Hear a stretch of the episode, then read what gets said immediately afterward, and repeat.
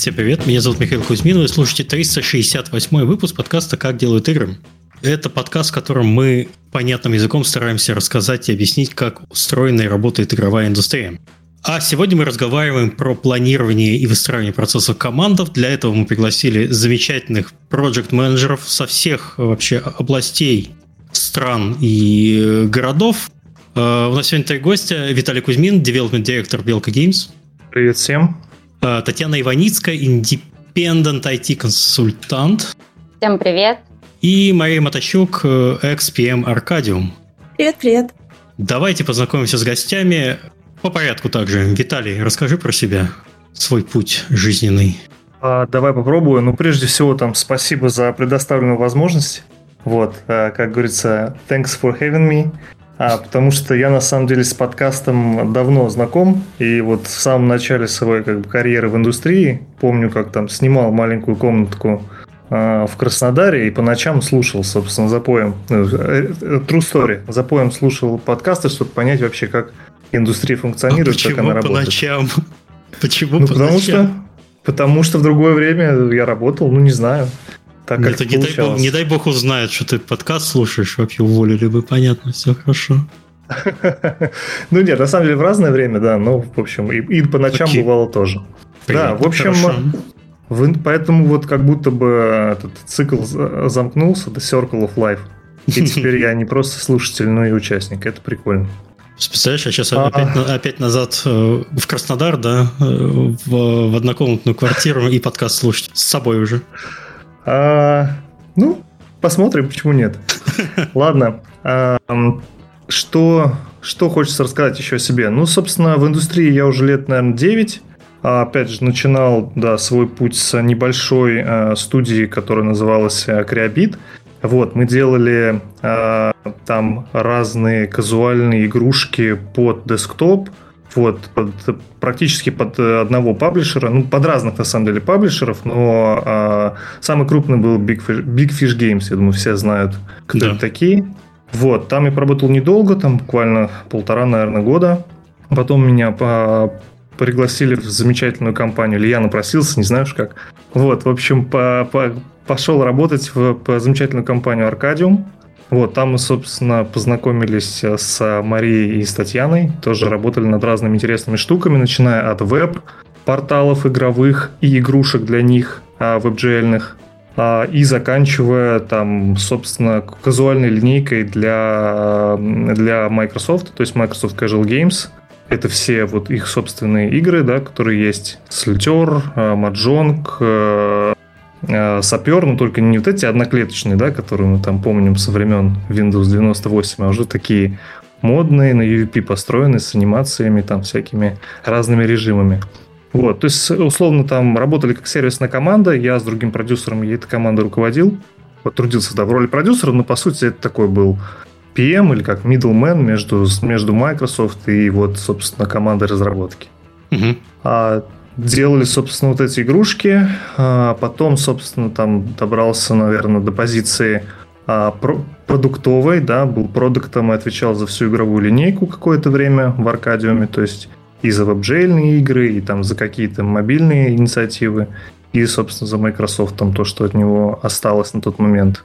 А, вот. Ну, а потом, собственно, а, так получилось, захотелось во фри-то-плейный, а, во фри-то-плейную историю погрузиться, пойти в мобильные игры, и вот а, была возможность а, присоединиться к Белке, о чем я нисколько не жалею. И сейчас а, вот работаю в Белка Games последние года три, наверное, уже. Да, вот в феврале, наверное, будет уже третий год. Вот, там начинал я на проекте «Часовщик». Это наш флагман по сей день. Думаю, ну, там, слышали про него, тоже знаете. А, Проработал там два года в роли проект-менеджера. А, И сейчас вот а, пробую себя в роли дев-директора. Как пробую, уже в полной, в полную силу работаю на другом проекте, на Bermuda Adventures. Это ферма слэш адвенчура. Вот, тоже очень прикольный проект. Пользуясь случаем, ищем мы толковых а, геймдизайнеров очень сильно, конкретно, вот на Bermuda Adventures. Поэтому, ребята, если кто-то слушает и есть кто-то с опытом а, в фермах, ну или смежных казуальных жанров, пожалуйста, приходите к, нас, к нам, у нас весело, динамично. Вот, вам понравится. Я а... помню почти текст, нож Белка спонсировала нас подкасты. На сайте заходите в раздел контакта и там пишите. Продолжим. Вот, да.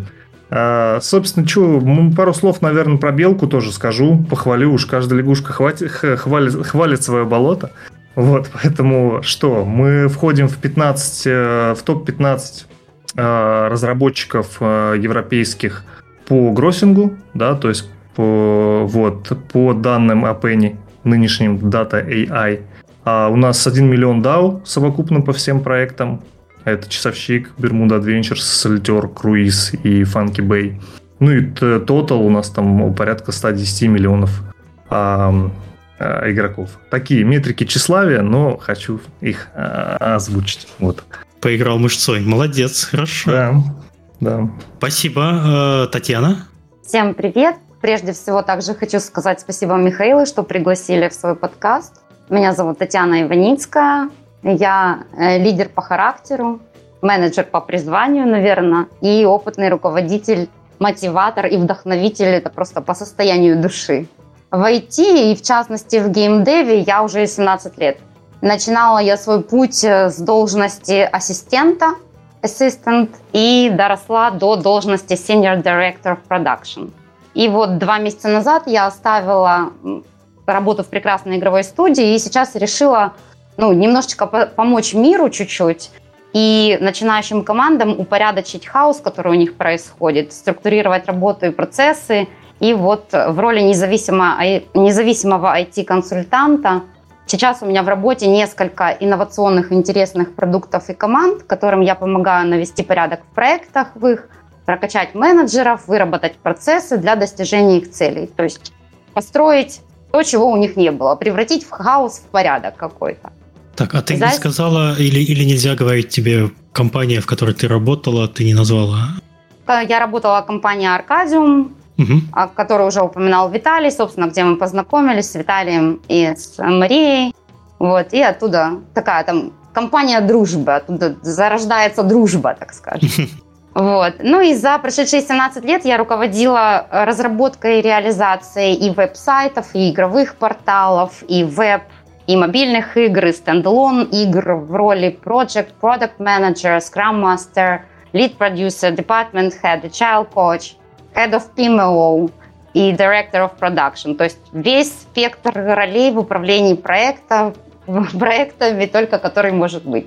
Вот почему так э, и так долго? Потому что я люблю быть наставником и коучем и кайфую от роста и развития э, моих директ-репортов которых за эти годы, кстати, я вырастила и воспитала, можно так если сказать, более 50 человек. Я недавно Ничего прям провела такую статистику, всех выписала. Вот, и оказалось больше 50 человек. И сейчас, естественно, многие из них занимают лид и директор позиции в очень крупных компаниях. Ну То и, есть, конечно подожди, же... я не совсем понял. Ты людей коучишь или проекты, проектами управляешь? Это немножко разные направления. И, и то, и другое. А, подожди, получается и, и, и так, и так. Окей, хорошо. Да. Ну и, естественно, куда без продукта, да, кайфую от роста популярности и выручки успешных продуктов, которых за эти годы я зарелизила тоже примерно, почитала, ну, около 200, вот так примерно, если посчитать. Не все, конечно, из них прям супер успешные, но тем не менее, бывают разные всякие. Да, и э, я не уважаю скучные задания, всегда стремлюсь к челленджам и амбициозным задачам, ну и кайфую от их успешного выполнения. Ну и всем нашим слушателям хочу пожелать интересных и амбициозных задач и проектов. Спасибо. Я думал, Виталий мышцой поиграл. Нет, подождите. У нас тут все, все очень серьезно. Хорошо, спасибо. Мария, расскажи про себя, пожалуйста. Uh, очень high pressure сейчас. Просто ребята задали такую волну, что тут как бы уже не знаешь, в какую сторону разогнаться. Мне, наверное, только станцевать или спеть осталось, но я пожалею вас. не стану этого делать. А, меня зовут Маша, еще раз повторю. Я это э, похоже да, на собрание э, анонимных алкоголиков. Здравствуйте, так меня зовут есть. Маша, и я проект менеджер э, Вот, собственно говоря, в эту прекрасную профессию я попала ну, это можно назвать одной из самых счастливых случайностей в моей жизни. Потому что в свои 19 лет э, Тогда, конечно же, 10 лет назад, не сейчас. Э, в свои 19 лет я, у меня было два очень важных качества, которые ведут меня по жизни. Первое — это знание английского языка, второе — это сильное желание работать. Э, собственно говоря, я начала искать, что, что где, какую-то профессию, в которой я бы могла применить свой навык иностранного языка.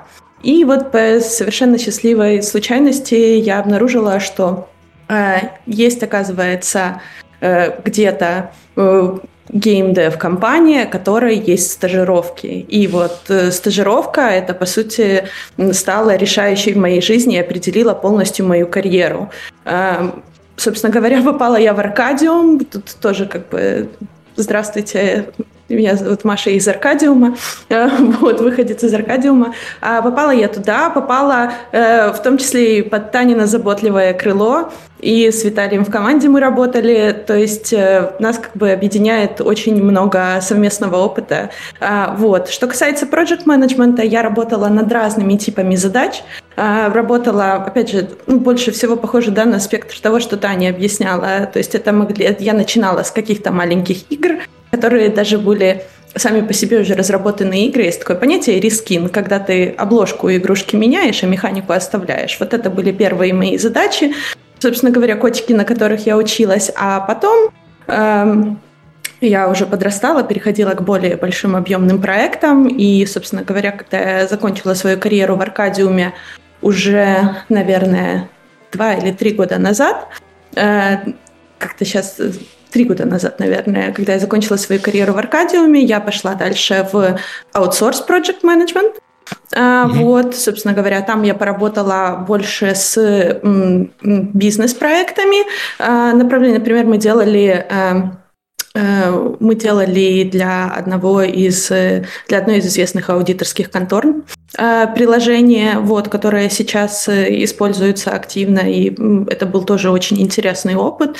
А, вот, но сердце мое осталось с играми, поэтому компания, в которой я работаю сейчас, ну, пока не буду называть, а, вот, собственно говоря, это тоже игровая компания, и это для меня тоже абсолютно другой э, опыт, потому что я из казуалки перешла в разработку AAA игр, и это совершенно другая сфера, совершенно другой опыт, э, но, э, в принципе, чем чем больше ты работаешь с разными типами проектов, тем больше тебе удается заметить схожести между этими проектами.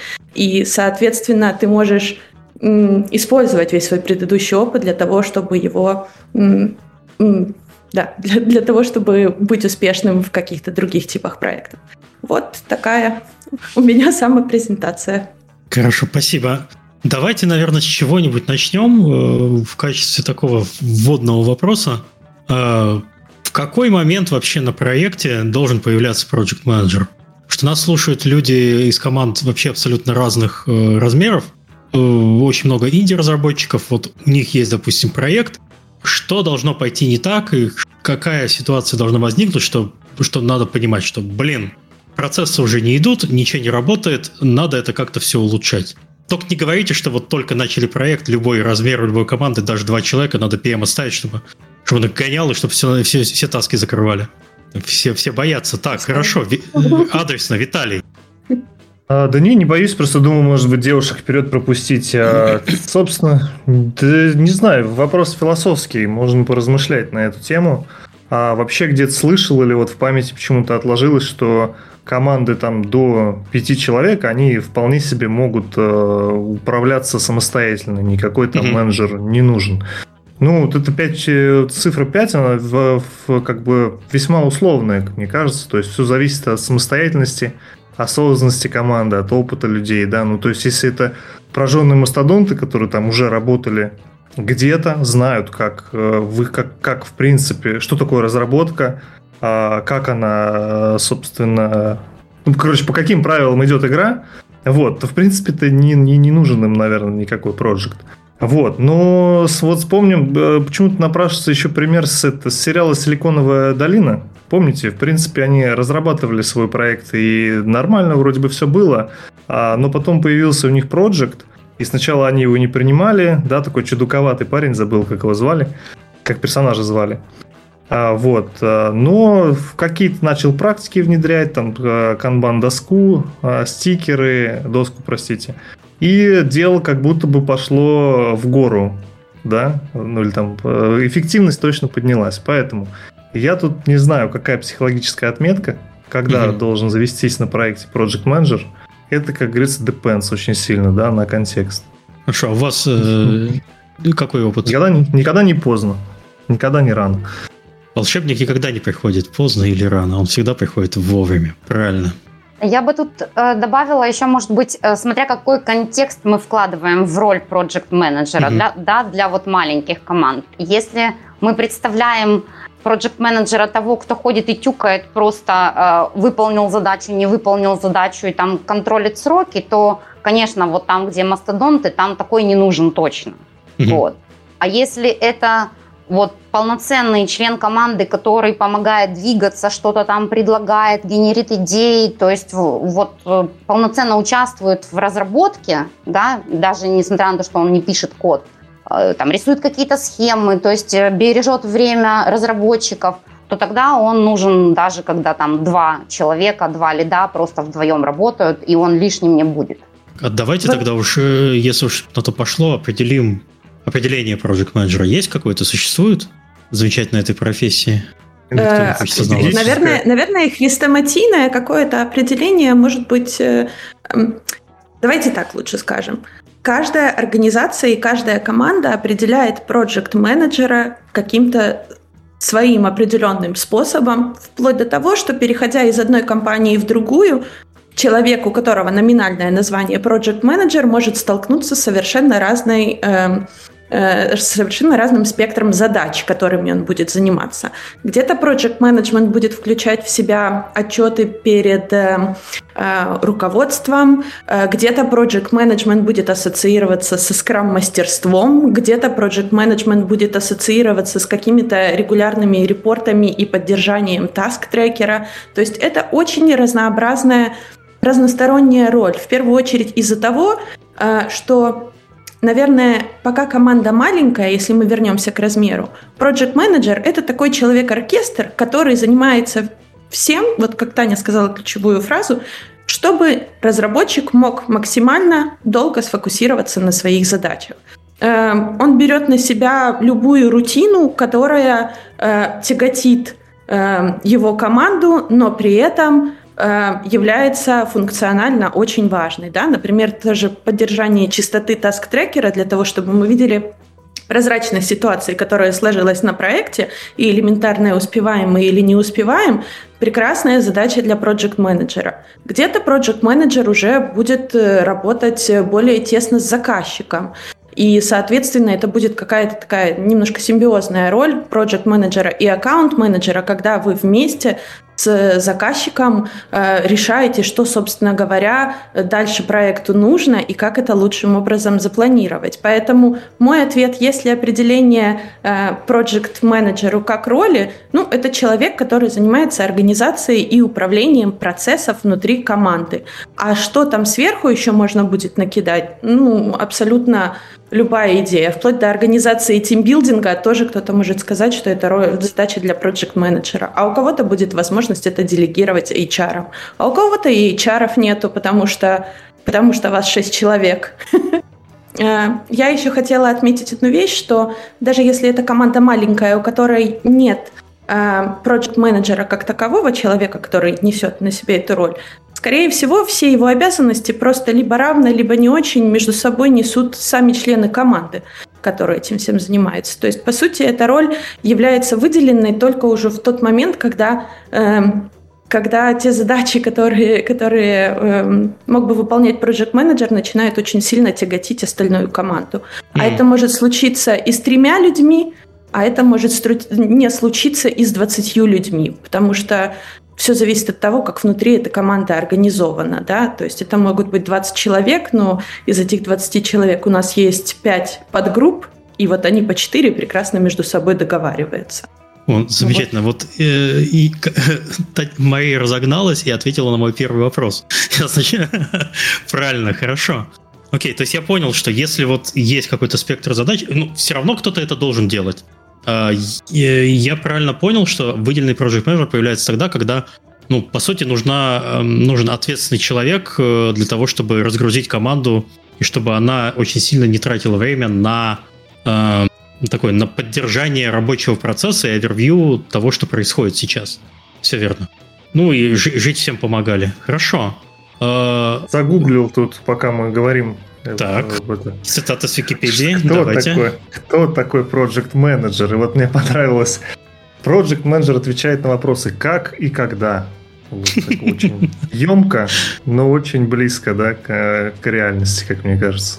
Хорошо. Э, у нас тогда получается, что вот в тот момент, когда как это, низы не могут, или как, низы не могут, верхи уже не хотят, э, как нас учила э, партия.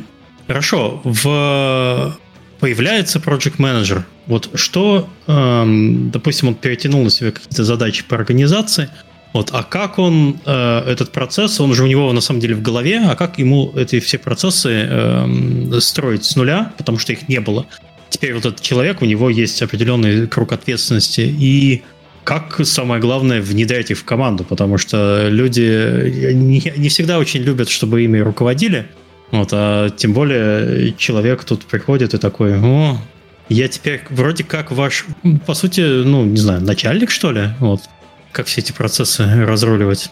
Опять все боятся разговаривать. Давай, Татьяна, хорошо.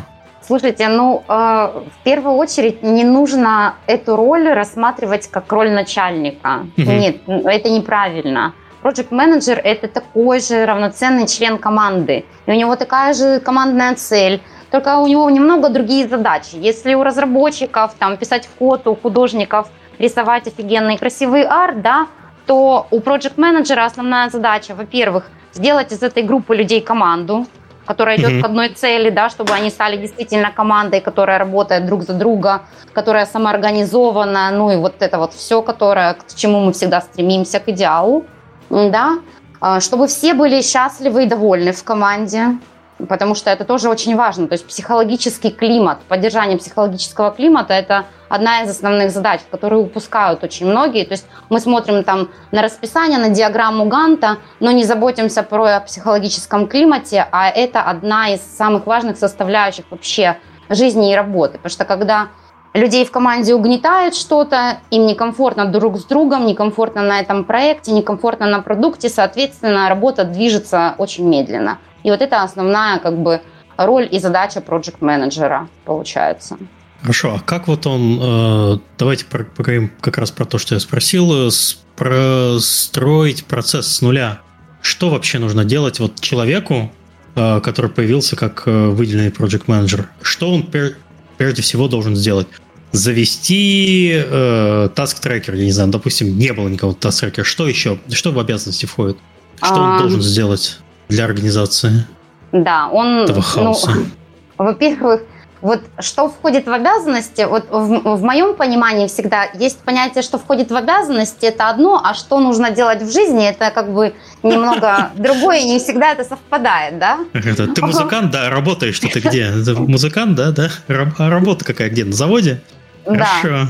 Если мы строим какой-то процесс с нуля, и особенно, если мы пришли в какую-то уже слаженную команду, да, то прежде всего э, задача проект менеджера выяснить и узнать, как у них было. Вот как mm-hmm. было.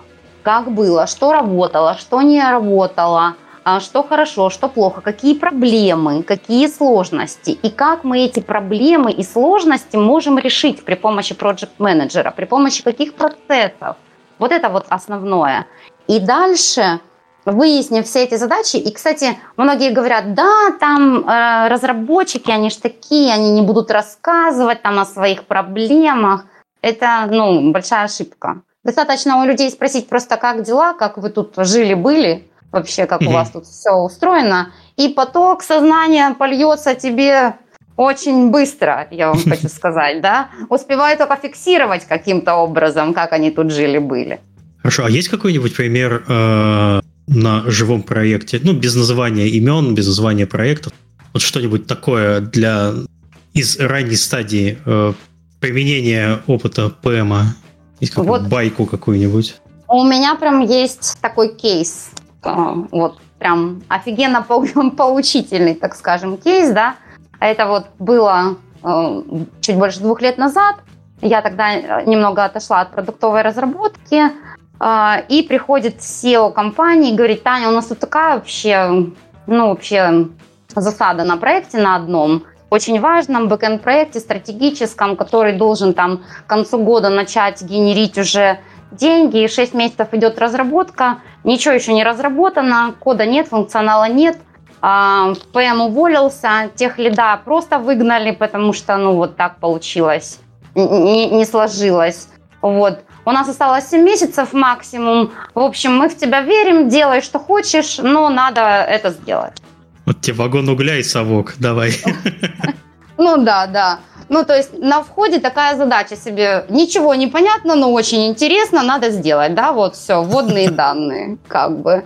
Ну и вот как тут действовать? Вот, ребят, может, вы э, какие-то идеи есть, как, как бы тут действовать?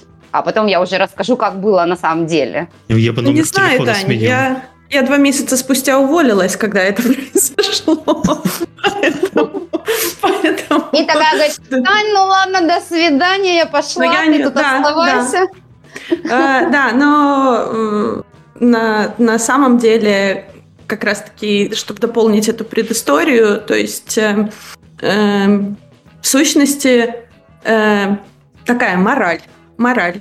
Когда новый человек приходит в компанию и сразу начинает очень много чего-то делать, это должно насторожить абсолютно всех вокруг, и оно и настораживает.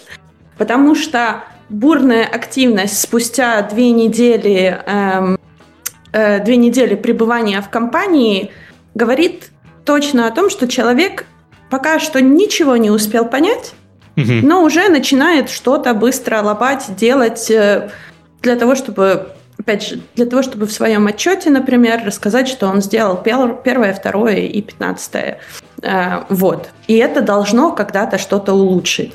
Э, поэтому я скорее не отвечу на Танин вопрос, что бы вы делали в этом случае, но скажу больше такая как поучительная история, Особенно если наши слушатели да, переходят из одной команды в другую команду или из одной компании в другую компанию. И на основе вашего опыта есть очень большой соблазн что-то взять и поменять. Держите себя в руках и попытайтесь понять, как оно работает сейчас, как оно работало до, потому что однозначно есть какие-то объективные понятные причины, почему сейчас процесс сложился таким образом. Угу. Тот факт, что вы прошли пять курсов по, не знаю, там, agile, scrum, планирование, методология, еще что-то, не говорит о том, что вы должны применить все и сразу, потому что вы это знаете. Пока что ну, на старте нужно смотреть и наблюдать, иначе получится э, ситуация, что 6 месяцев спустя э, никто не понимает, что происходит, что произошло, и нужно буквально по крупинкам собирать как э, продукт, да, который сформировался или не сформировался во что-то, так и людей, которые прошли через 6 месяцев трансформации, и им такие говорят, ребят, вот останавливаемся, сейчас будем делать по-другому. Теперь будет правильно. Это очень деморализует вот, как и, как, мне кажется, как и команду, так и самого проект-менеджера, которым ну, потом ну, это подожди, все разгребать. Э, мне же кажется, что если человека позвали э, на проект, особенно проект-менеджера, который, ну, считается, у него же есть какой-то бэкграунд, наверное, этого человека, да, позвали для того, чтобы он, ну, в том числе из-за его опыта, человек, то есть руководитель компании или кто его позвал, хочет слушай, сделай вот так же, как вот ты же там, не знаю, за, э, провел там 10 успешных э, проектов. Угу. Если этот человек опытный приходит и начинает вот прям все сразу ломать, может быть, это о чем-то говорит, нет? И мне просто показалось, что ты э, очень не хочешь э, сломать вот эту вот экосистему, выстроенную э, при помощи кактусов у монитора э, в офисе, когда все сидят там, не знаю, кто-то в тапочках на работе ходит, кому-то постоянно дует из окна, кто-то от кондиционера хочет... От... Но это свой, своя экосистема. Да, понятно, что не, не надо mm-hmm. там ничего рубить. Но в целом же позвали, давай работай, давай сделать так, чтобы все работало. Потому что текущая система, вот эта э, выстроенная, нежная, э, голубого цвета, она что-то как-то угу. не перформит. А, это чуть-чуть э, другой кейс, на мой взгляд, потому угу. что когда мы, э, когда мы, обсуждая вместе с командой, э, приходим к каким-то совместным улучшениям, угу. это работает совершенно иначе, чем придет человек, который поставит себя сверху и скажет, теперь мы делаем угу. так, потому что у меня на двух предыдущих проектах это сработало вот так. Не объясняя, почему это нужно, не угу. объясняя, э, каким образом это вообще что-либо улучшило. То есть это, ну, в какой-то степени, э, знаешь, о, о, отчасти о прозрачности коммуникации вообще с командой. И вот о том же, и о той же позиции, что я не пришел сверху, чтобы у вас убрать весь беспорядок а я пришел mm для того, чтобы стать с вами вместе и вместе начинать искать, где у нас что чтобы идет стать не частью так. этого беспорядка, да, понятно. Да, да стать да. частью беспорядка и помочь его убрать, потому что иначе эм, ну, угу. Ничего долгосрочного не построить, на мой взгляд. Слушайте, ну, ага. извините, да, свои 5 копеек ставлю, я там как бы согласен с девушками, что, наверное, надо команду как заказчика, да, в какой-то степени воспринимать и все-таки понять, какая у них там боль или боли а, на данный момент есть. И потом сметчить это вот с этим спектром менеджерских инструментов, да, а, и подобрать нужный, чтобы эту боль как бы, собственно, убрать, да, нивелировать. Но мне кажется, тут как бы а, если у менеджера есть какой-то опыт а, за плечами, ты уже видишь паттерны, да, угу. какие-то в, в, кома- в команде. То есть как хорошие, так и плохие. То есть тут без какой-то объективной оценки тоже не обойтись, тебя как профессионала. То есть команда это здорово, но они просто какие-то вещи могут э, не замечать, потому что они вот в, в своей рутине, в своем сложившемся уютном а, микроклимате существуют. А у проекта все-таки есть преимущество определенное, да, у внешнего, да, особенно когда приходишь а на проект это вот э, твоя суперсила, это твой, э, твой свежий, свежий незамыленный взгляд. То есть ты видишь эти проблемные точки, можешь внимание команды на это обратить, а, аргументированно, понятно, и угу. как бы предложить, предложить решение. То есть я вот тут просто это тоже хотел бы подчеркнуть, да, важность этого момента. То есть получается, прежде всего, интеграция э, тебя как участника команды, и только потом э, ты начинаешь, когда уже более-менее разберешься, не создавая видимость бурной деятельности, а уже предлагая какие-то ага. моменты. Хорошо, а как э, это, это вообще все до команды доводить? Надо собирать общее собрание или точечно с кем-то отдельно общаться, или все вместе? Как вообще этот процесс выглядит? Допустим, вот э, давайте, чтобы было в голове примерно понятная картина уже. Э, хорошо, project менеджер пришел на проект, месяц, допустим, там разбирался, и вот что он делает, когда он, ага, я понимаю, как вы здесь работаете, замечательно, вот что он в этот момент делает и что он должен сделать, а чего он не должен сделать? Ну, опять же, э, самое главное, вот он побыл, если, да, такую ситуацию представим, он побыл, mm-hmm. понял там какие-то сложности, проблемы. Самое первое – это получить, э, выяснить боли команды да, узнать, что, э, что их тревожит, что беспокоит, что не работает и так далее. Вот так же, как если вот в этом кейсе, да, продолжить, если этот кейс вот э той истории, да, где нам осталось 7 месяцев всего лишь, а ничего нет. На самом деле я пришла в команду, там оказались все ребята замечательные, все лиды и сеньоры, такие перфекционисты и гики еще. А вот. И первый вопрос, как я уже говорила, я задала, как вы тут вообще жили-были, ребят, как у вас дела тут были, что-то случилось-то у вас, что за 6 месяцев вы тут ничего не написали-то, как такое вообще могло произойти. И что вы думаете, на меня обрушился просто поток сознания от всех, вот такой вот трансляция, просто рупоры, понимаете?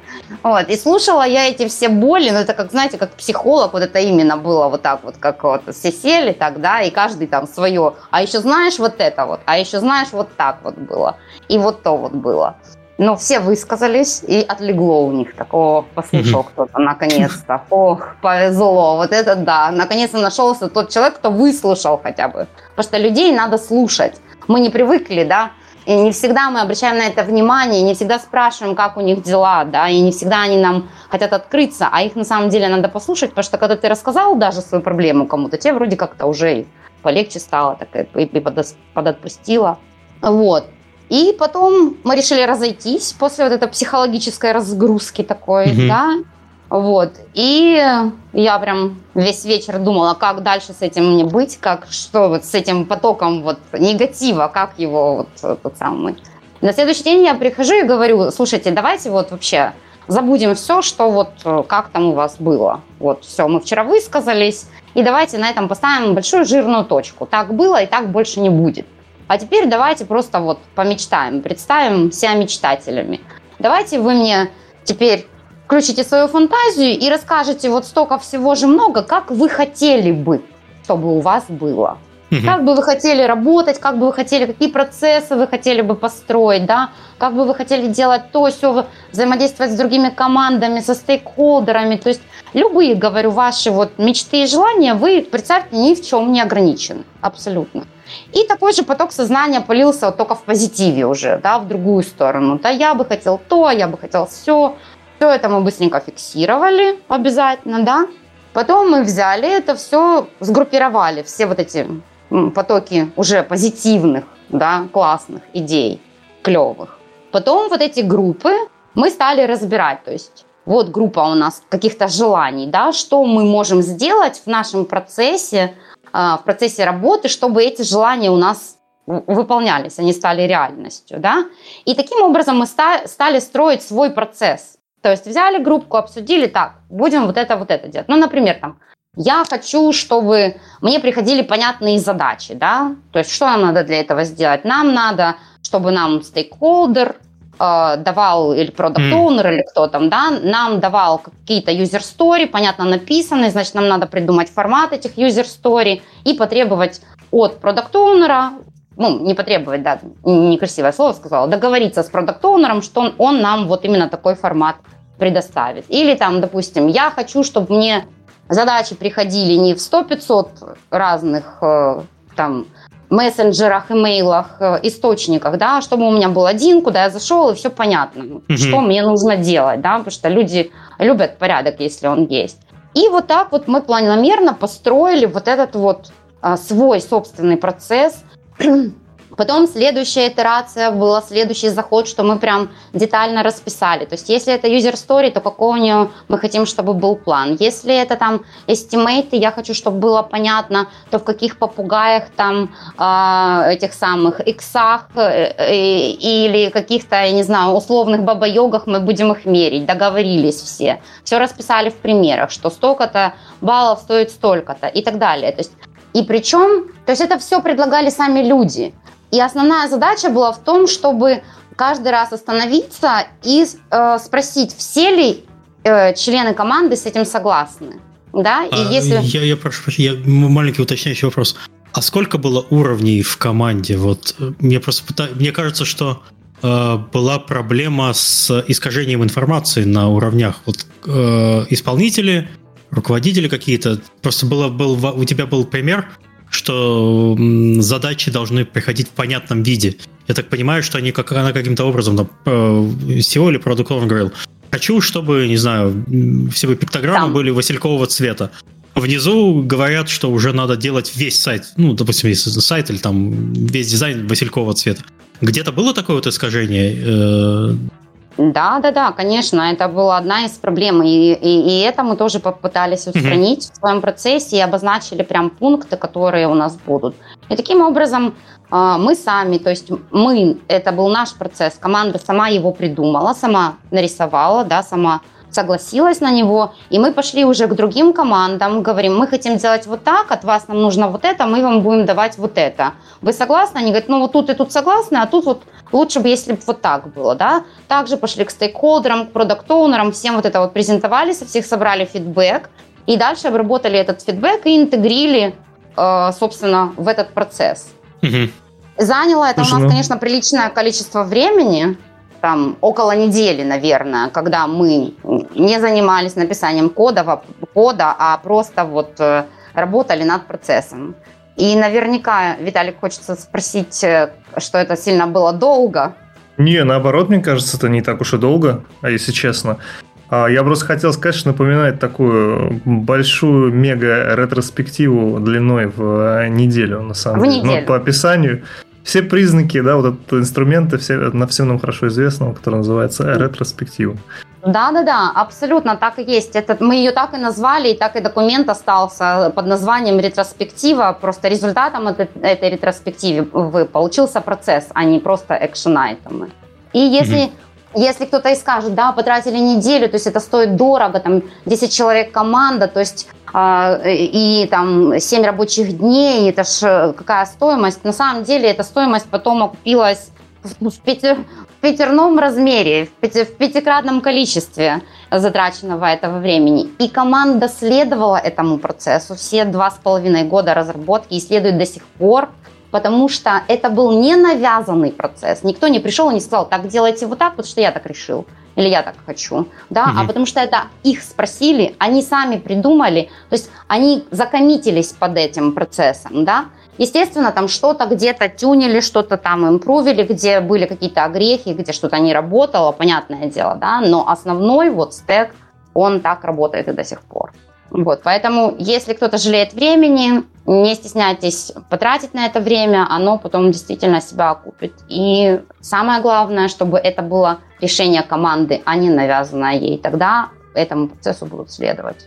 То есть процесс, по сути, был э, налаживание связи и передачи задач между отделами, между разными командами, а потому что его, я так понимаю, совсем не было или, или да. не было вообще а как так получилось тогда в той команде? Вот почему вот сказали, вот делайте, то есть пришла задача, нам нужен такой-то продукт, делайте. И все такие разбежались по углам и начинают сидеть там, э, я, я там сижу, что-нибудь программирую, я тут что-то рисую. То есть вот так вот это все выглядело изначально. Ну, слушайте, да, ну разные бывают причины. Там получился больше конфликт э, отношений, так скажем, mm-hmm. отношений команды э, с лидом, лида с командой. И поэтому вот эта конфронтация стала в первую очередь первоочередной причиной, да, угу. что мы не хотим делать так, как ты говоришь, а я не хочу слушать вас, потому что я тут самый главный.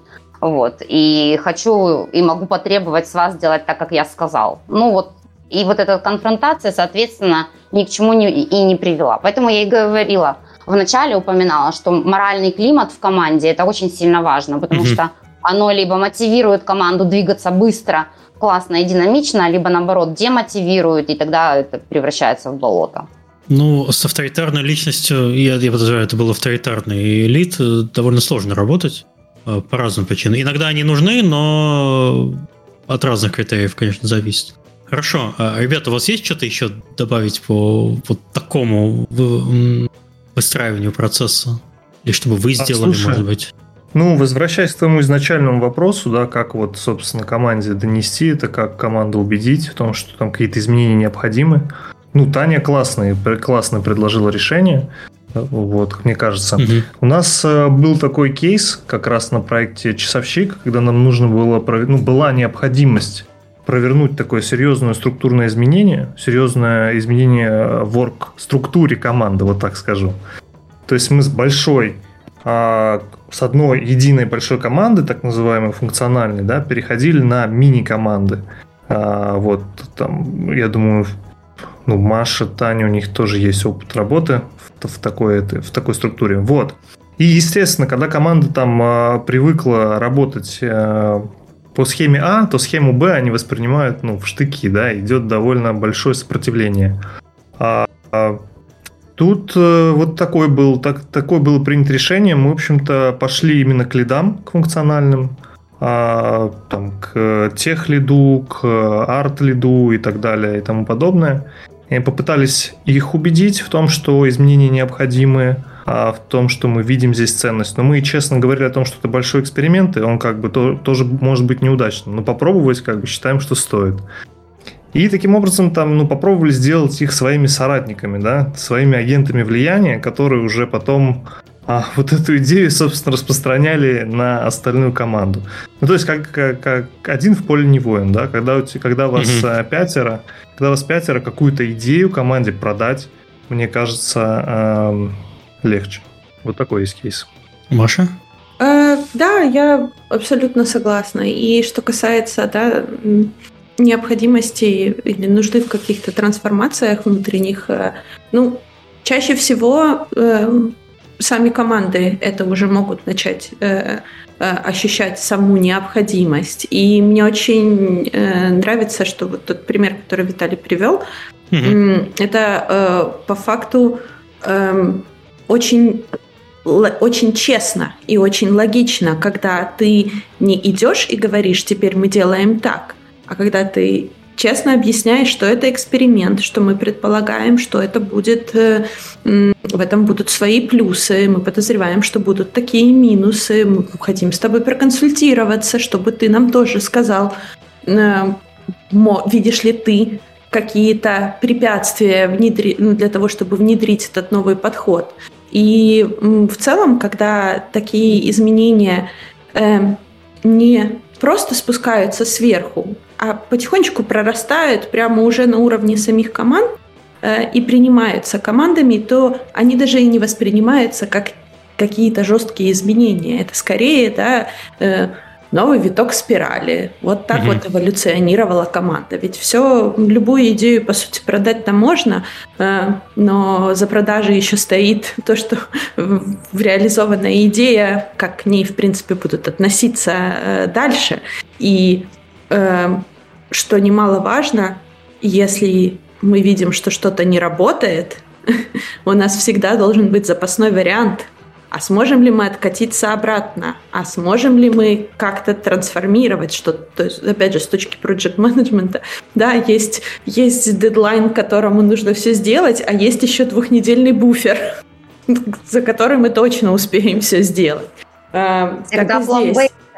Да, здесь вот всегда план Б должен быть готов. То есть, э, и опять же, проекту очень важно быть э, готовым к тому, что те изменения, которые он принес или которые случились в команде, они не всегда могут привести к положительным результатам, а, соответственно, нужно иметь запасной план, как те как это потом все нивелировать и либо откатить на предыдущую версию, да, учев, ну, учитывая все ошибки, э, либо понять, куда двигаться дальше.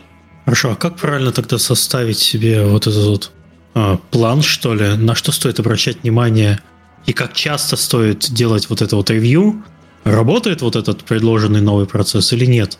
В чем mm. заключается вот это вот, э, в чем правда?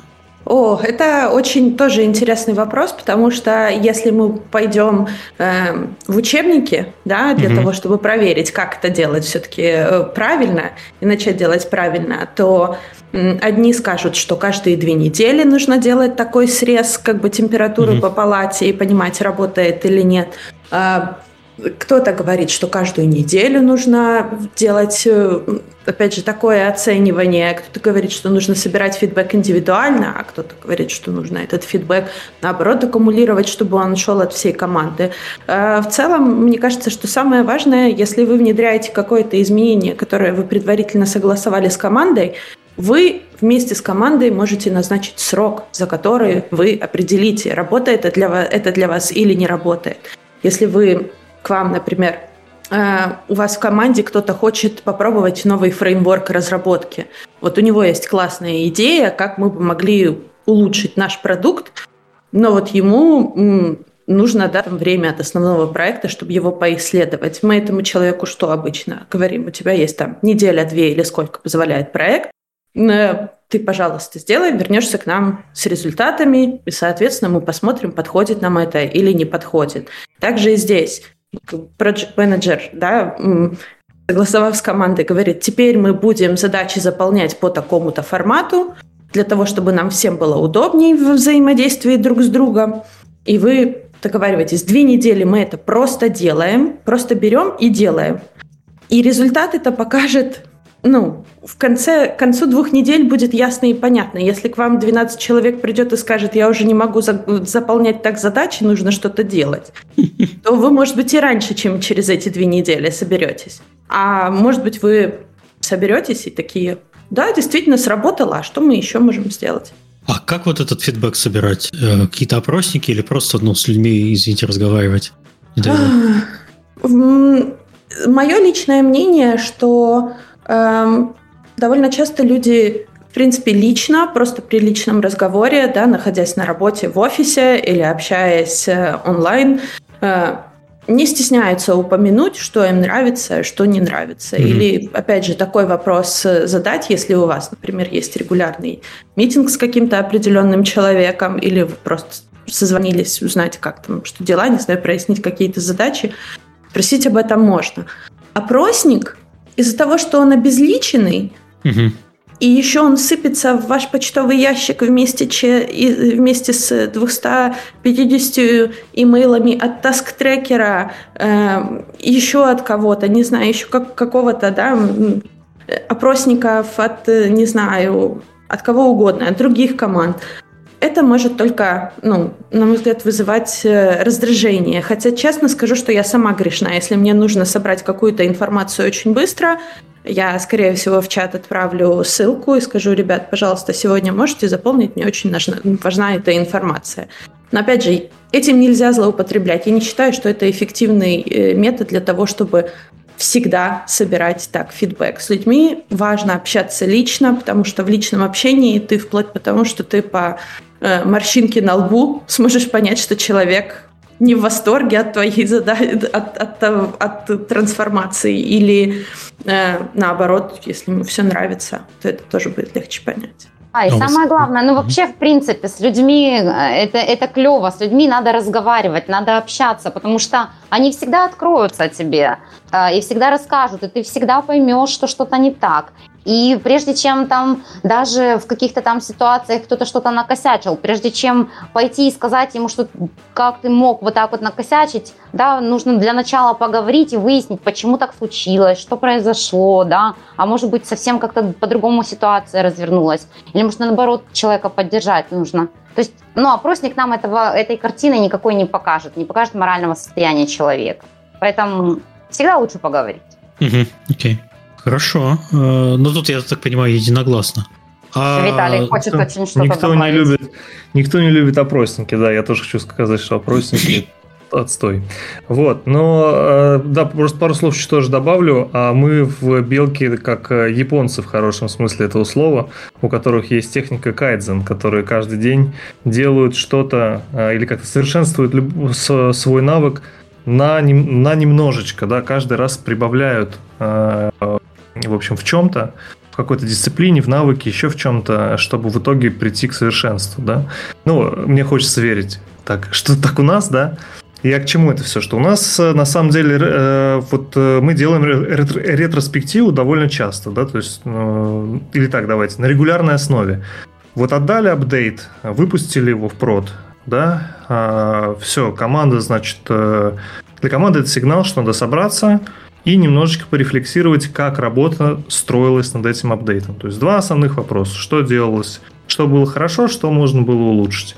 Каждый из членов команды, собственно, э, сначала ну, это можно по-разному да, сделать. Это может быть доска, на которой стикеры остаются, либо физическая, либо там э, цифровая.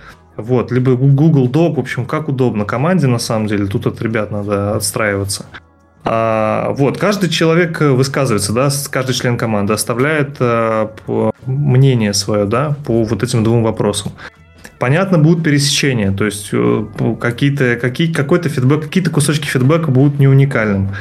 Не, и это хорошо. Таким образом, чем больше повторов, тем, в общем, проблема как бы более сильная, более явная, да. Там спрола 10 голосов, ну, значит, тут точно какой-то есть пожар, что что-то точно идет не так, и точно нужно там разобраться. Вот, собственно, обсудили. А, дальше совместно, с, то есть нашли список проблем. Дальше с командой, опять же, побрейнштормили по каждому пункту а, по приоритету, да, начиная с самых болючих и заканчивая менее болючими. Какие-то, в общем, решения сгенерили, как это можно починить, а, определили срок, да, как уже коллеги сказали, какой-то дедлайн, контрольную точку какую-то отметили себе, назначили ответственного в идеале и погнали имплементировать в жизнь. На следующий ретро возвращаемся к этому вопросу, смотрим, mm-hmm. был какой-то прогресс или не было. То есть постоянная итеративная работа. Вот так это выстроено у нас. Вот это, кстати, очень важно. А, не столько важна частота, сколько регулярность процесса для того, чтобы люди просто привыкли к этому паттерну.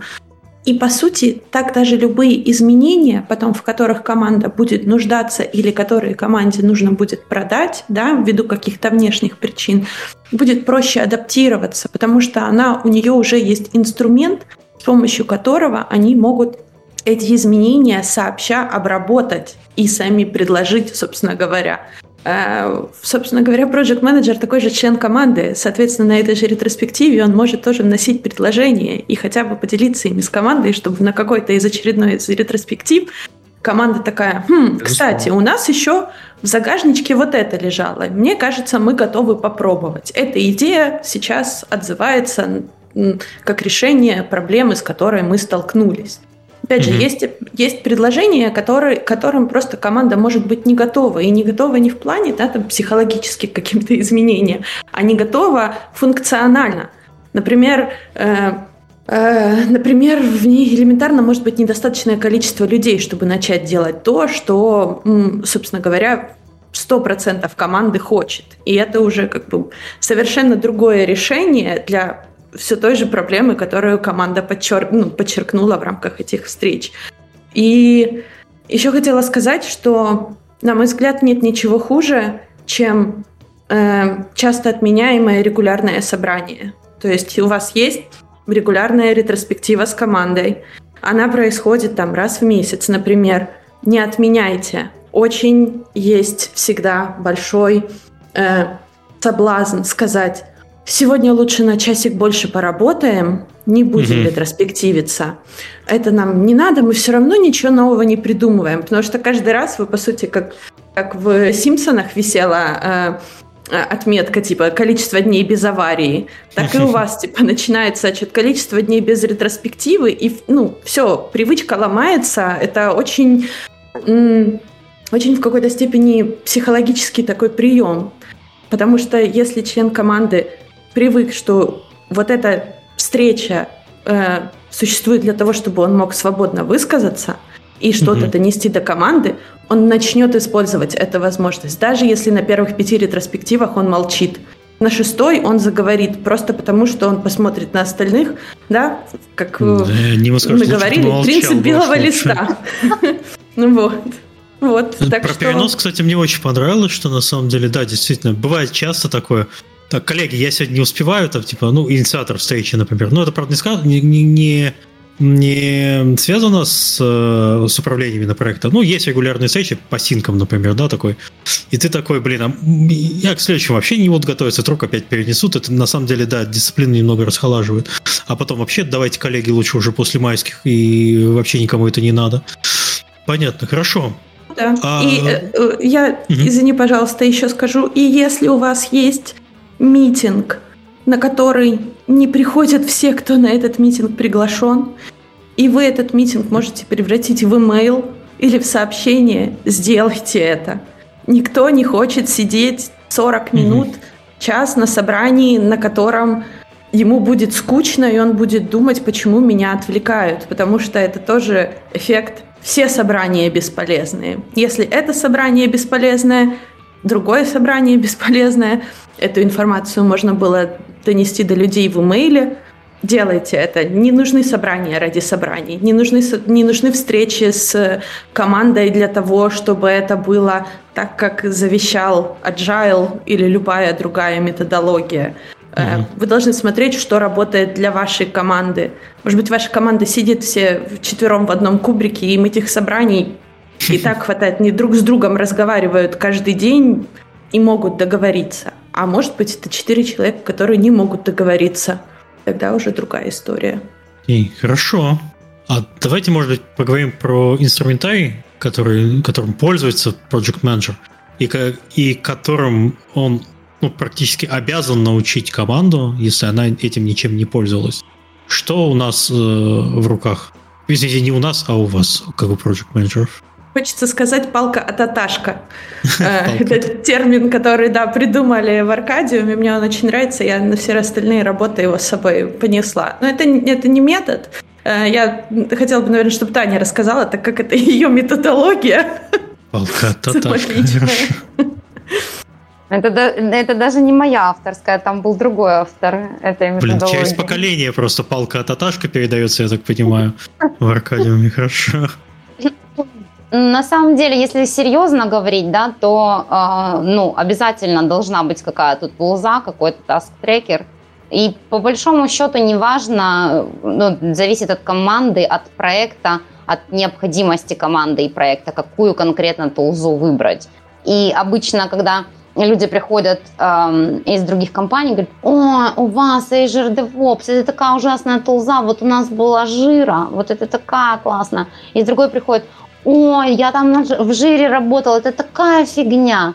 Ну вот, а вот тут вот хорошая. Ну то есть нет идеальной какой-то. Угу. Да? Каждая отвечает каким-то своим потребностям, каким-то требованиям. Есть у каждой тулзы свои плюсы и минусы.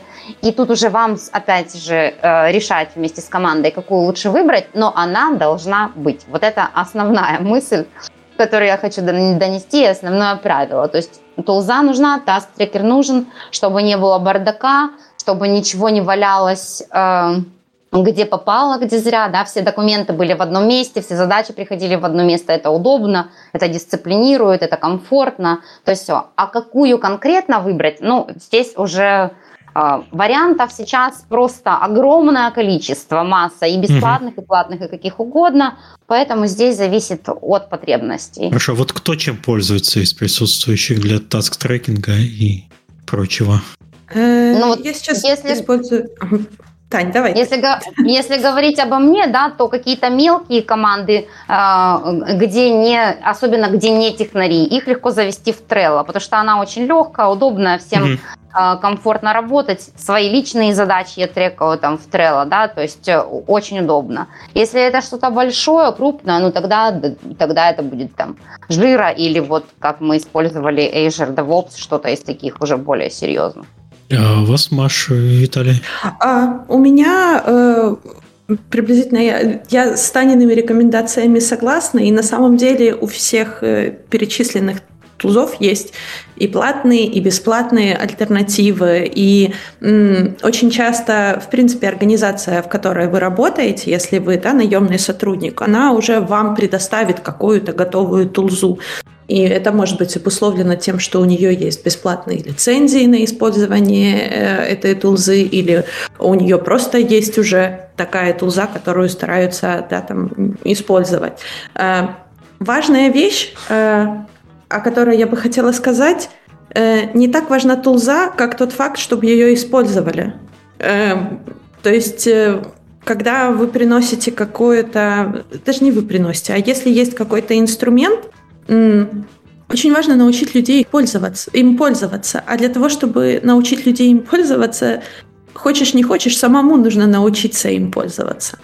Э, и если мы будем говорить о каких-то более да, простых э, способах, грубо говоря, доска. Вот доска, она э, есть у всех, все, скорее всего, стартапы начинали с доски, это очень удобно, это визуально, это вот прям хорошо, очень много электронных аналогов доски.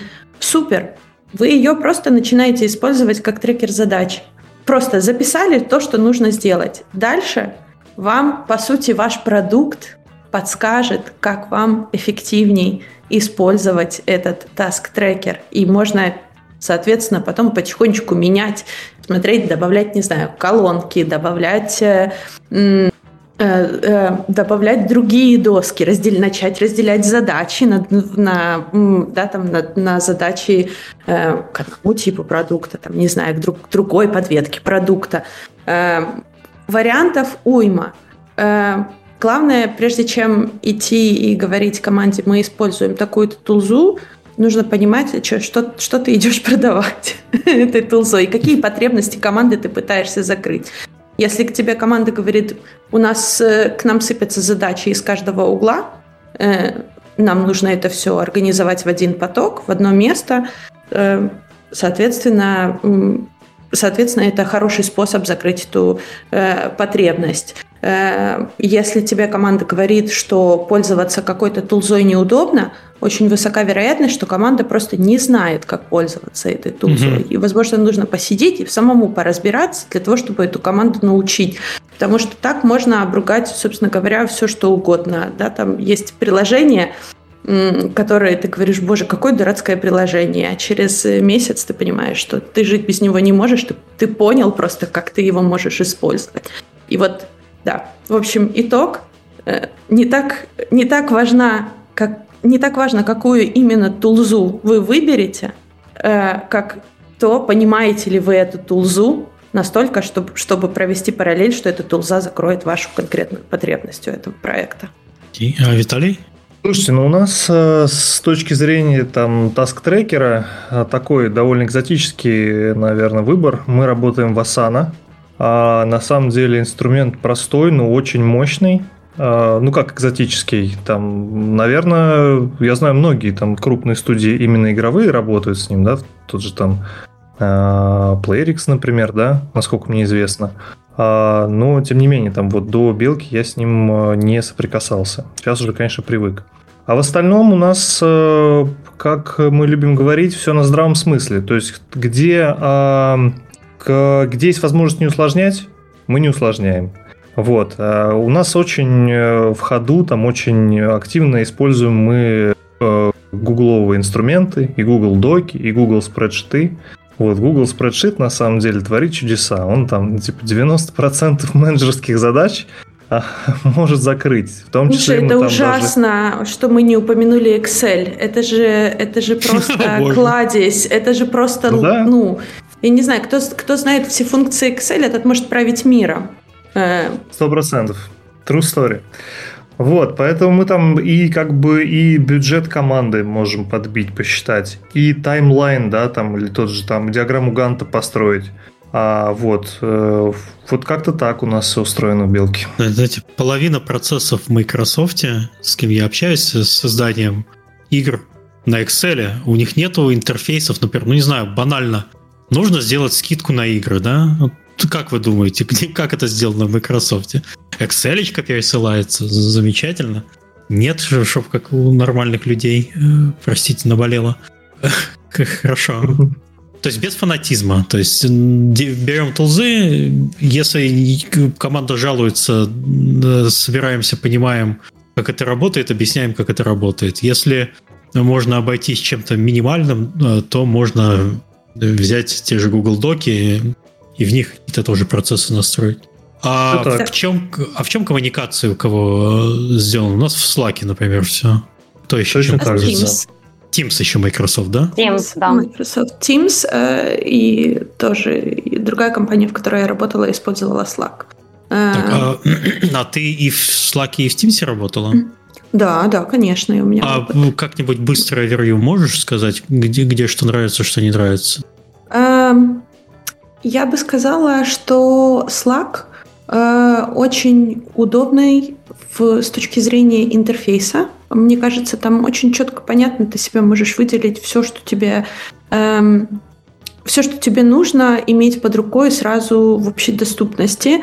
Мне очень нравится, что все обсуждения можно держать в одном канале, Митинг этот можно держать в одном канале, и, соответственно, тебе не нужно искать, что ты, оказывается, в Teams где-то создавал митинг, и в этот чат кто-то писал ноутсы, и тебе нужно найти чат, получить к нему доступ, чтобы собрать эти ноутсы, потому что э, потому что просто время прошло, и этот митинг улетел. А если, не дай бог, его организатор еще у себя э, в календаре вытер, то все, как бы ноутсы пропали, mm-hmm. ничего, ничего у тебя не будет. А ты, например, на него надеялся, фидбэк собирал. То есть мне кажется, что с этой точки зрения он не особо э, удобный. Э, Дело вкуса, чистая вкусовщина, мне кажется. Mm-hmm. Кому-то кажется, что Slack это такой модный, современный, хайповый, кто-то предпочитает э, классику в форме Teams и тоже доволен. Слышала э, одинаково и э, отзывы восхищения об обоих тулзах и отзывы mm-hmm. крайне негативные. А, вот. А тебе самому как? Или ты Мне? не имел опыта? Я, нет, да. я, я, я только в Slack. В Teams никогда mm. даже не видел и близко не подходил. Вот, собственно, поэтому и спросил, что нравится. Я помню, в какой-то mm. момент во время пандемии у них была жесткая конкурентная борьба, и они и Microsoft, по-моему, чуть ли Teams начал не бесплатно раздавать для небольших команд, и это немножко исправило ситуацию. За Slack надо все-таки платить, и платить надо, ну так, ощутимо. Чем команда больше растет, тем как бы... Я не знаю, сколько мы платим за Slack. У нас э, если сейчас зайти в наш паблишинг Slack, у нас э, сколько в General, э, на который подписаны все, сейчас скажу, в General у нас там 180 э, человек. И это уже довольно крупная сумма получается. Teams, наверное, со скольки у него начинается платная там? Даже не знаю. Даже не знаешь. Ну, я краем уха помню, во время пандемии они объявляли о том, что для небольших команд Teams вообще бесплатный. Ну, это тоже, конечно, проверять надо. Вот, но просто по деньгам можно еще и повыбирать где-нибудь. Угу. Вы говорите, Я за что Slack. Выбор, да, выбор тулза еще зависит от того, есть ли лицензия у компании и так далее. Да. Хорошо, вдруг бесплатно досталось. Мелкие команды вообще в Дискорде живут и в ус не дуют. Угу. Угу. На самом деле все зависит от потребностей, да. Любые тулзы, в них свои плюсы, свои минусы. Главное, что тебе подходит. Mm. Окей, хорошо. А а, а в чем происходит планирование, если далеко не уходить от инструментария? Мы поговорили про то, где там таски э, э, ставить, где общаться, а где вообще планировать что-то. Вот у вас написано roadmap, Gantt, э, что это за зверь и то, с чем работает. Давайте, не знаю, могу опять же рассказать там, как у нас устроено. У нас есть так называемый roadmap или дорожная карта. Это угу собственно, как раз спредшит э, в, в Google таблицах, э, в котором у нас расписаны апдейты, ну, условно, там, на полгода вперед, да, ну, или там мы стремимся к этому. Ну, как, как правило, на горизонт планирования там 2-3 апдейта точно есть на всех проектах. Вот, при том, что апдейты выходят э, раз в полтора, там, два месяца, иногда, может, даже и чаще. А что из себя он представляет? Ну, то есть это, это по сути, скоп апдейта, скоп билда, который вы будете выпускать по разделен он там на несколько категорий, да, условно. А, ключевые фичи, второстепенные, улучшения, там, техническая часть и так далее и тому подобное. То есть это вот самый, наверное, верхний уровневый, да, наш э, проект. То есть мы сейчас, сори, э, документ.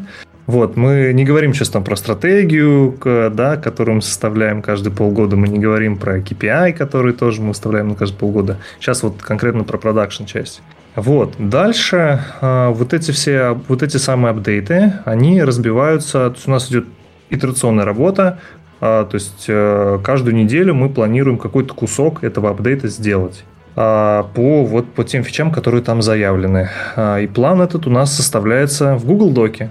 Вот, собственно, по всем мини-командам. То есть четко мы фиксируем, условно, что мы, что мы в конце недели получим по каждой фиче какой артефакт, который можно будет либо пощупать руками в билде непосредственно, да, в каком-то dev билде, а, вот, промежуточном, либо увидеть в отчете, там, в арт-отчете, в анимационном отчете, а, в отчете по интерфейсам. Угу. Или это какой-то документ, да, там, спека, а, концепт, э, vision doc и так далее. Вот так итерациями мы и двигаемся. А чтобы понять, э, вот тут пару слов о Ганте, да, чтобы понять, попадаем ли мы с тем скопом желаемым в нужную нам дату, потому что у каждого апдейта, естественно, есть дата, которую мы хотим получить э, его в проде, мы иногда составляем там диаграмму Ганта или таймлайн. То есть, условно, а, раскидываем прям по, разработку по, как сказать, ну, на таймлайне. Не знаю, как, как, как по-русски mm-hmm. еще выразиться. Я думаю, всем понятно. Временная вот, то есть, шкала. Ну, спасибо, Таня, да, временной шкале. Супер. А, то есть каждая фича состоит из, из определенных там логических блоков, да, из определенных функциональных блоков. Ну, понятно, арт, UI, логика, анимации, там, верстка и так далее. Какие-то делаются параллельно, какие-то делаются последовательно. И вот на, этом, на этой временной шкале, получается, за каждый кусочек э, работы отвечает некая колбаска. И вот фича собой представляет э, как последовательность колбасок, назовем это так. А выстроив, в общем, все фичи, а, разбив их на колбаски, э, и на одно, как бы, на, на одну временную шкалу забросив, ты понимаешь, да, там, успеваешь ты сделать этот скоп к обозначенной дате, к желаемой, или не успеваешь. Вот, есть, понятно, зависимости. Одна задача может стартовать когда, только когда закончена другая. Повторюсь, там что-то может делаться параллельно. Есть зависимость, например, на ребят, которые занимаются этими задачами. Ну, например, у вас там один UI-щик в команде, и он может сначала отрисовать, сначала сделать интерфейс для одной фичи, потом для другой, потом для третьей. Не сможет он правильно сделать. И это ограничение тоже вот в этом вот в этой диаграмме Ганта учитывается. Вот. Ну, в двух словах как-то так у нас. А у вас как, ребят? Ребята такая молчат. Же, такая же, в принципе, стандартная история, очень грамотный подход, который используется. Ну, а диаграмму ты можешь нарисовать точно так же в Google Доке, в Excel или в MS Project. Ну, а, опять же, огромное количество тул тулзовин здесь есть. Но суть от этого дела не меняется. Что ты в Excel нарисуешь, что в MS Project, что еще где-то, она несет одну и ту же функцию. Поэтому если не заморачиваться, то Excel как бы он всегда всегда нас поддержит, любую тулзу заменит, я так хочу сказать. Подожди, да. а Task Tracker не поддерживает э, построение Ганта? Обычно же, обычно же так все работает. Зачем куда-то? Не все, да? Э, не все. Ну... И опять же, все зависит от того, какую ты цель перед собой э, ставишь. И если тебе нужно сделать красивый отчет для менеджмента, что у вас там запланировано на ближайшее время, э, то ты, соответственно, можешь пойти и э, да, там что-то сделать в MS Project, например, или в том же Excel, потому что это будет как минимум быстрее. Когда мы говорим о таск-трекерах, для того, чтобы особенно, особенно запланировать наперед что-то очень масштабное на месяцы, на полугодие, э, мы не можем все эти задачи уже в Task Tracker занести. Мы их можем занести в каком-то очень высокоуровневом формате и приблизительно предположить, сколько времени да, это, это у нас будет э, занимать. Однако мы не получим как бы гранулированного отображения и использование таск-трекера э, в данной ситуации не является, ну, острой что ли, необходимостью, в всяком случае. Хотя... я так понимаю, таск-трекер, он э, для вообще для текущей разработки. Он для и тебя. Он, слишком детали... он слишком детализированный. Тебе не нужно для высокого уровня понимания построения планирования. Таст-трекер тебе вообще нафиг не нужен. Это я правильно тебя понял.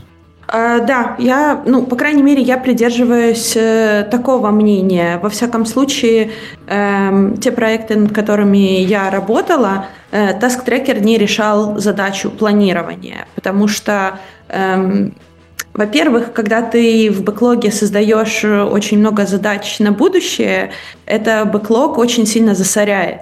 И элементарно тебе из-за задач, которые ты когда-то в будущем захочешь делать, Эм, э, из-за этого шума э, ты не тебе плохо видно то, на чем ты хочешь mm-hmm. сфокусироваться в короткую, в краткой перспективе. А вот держать это все где-то в отдельном документе, э, в люб, любом, господи, хоть в отдельной, хоть вот если, если можно, даже в таск-трекере, если очень хочется в нем сделать диаграмму, отдельный бэклог, который этому посвящен, чтобы ты себе на майлстоуны как-то что-то красиво построил, разложил. А, мне кажется, что еще очень важная вещь это, которую нужно учитывать при э, планировании, э, это в первую очередь, э, не в первую, а вторую очередь, получается, это тот момент, что очень часто планы меняются ты можешь запланировать одно, а план может очень быстро измениться. Ну и извините, это очень большая головная боль вычищать одни из задач из бэклога э, для того, чтобы заносить другие. А вот когда ты это делаешь в формате Excel, а потом просто берешь этот Excel и быстрой командой загоняешь тот же ADO, который тебе декомпозирует это на задачи, ну, то есть гораздо проще. Мне кажется, что как-то больше гибкости в этом подходе, что ли, э, когда ты держишь отдельно планирование. То есть вся твоя текущая работа живет в таск-трекере, все твои планы на будущее живут где-то отдельно и по мере необходимости переезжают mm. в таск-трекер. Окей. Okay.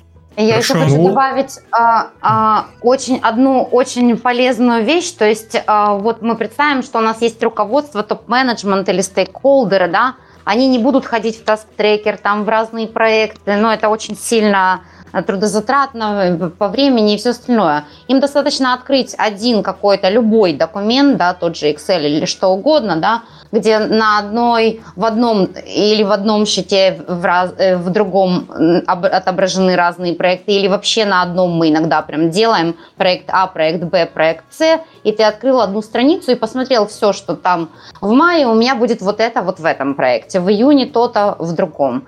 Все занимает 5 минут, и оно, он всегда up-to-date, а, находится этот документ, и всегда в актуальном состоянии, всегда видно, где мы сейчас, куда мы идем и когда мы туда придем. И mm-hmm. любой э, человек не будет приходить к вам с вопросами лишними, да, опять же, тут э, лишние вопросы задавать, спрашивать, выяснять, когда будет готово. Он зайдет в документ, посмотрит и получит ответы на все свои вопросы.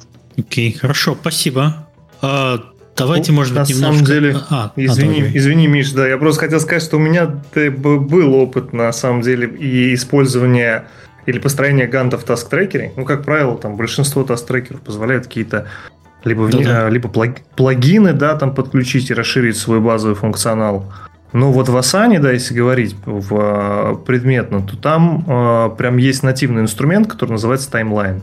И ты вот задачи, которые у тебя есть, уже заведены, да, там, с, с какой-то длительностью, с назначенным исполнителем, вот ты прям можешь разбросать на... Как это, Таня, называется? На временной шкале, вот. Опять забыл, сори. На колбаске. Да, вот эти самые колбаски там разбросать. И это на самом деле тоже удобно, потому что а, передвинув там вот эту самую колбаску э, в, э, на таймлайне, у тебя автоматически обновляется там due date, да?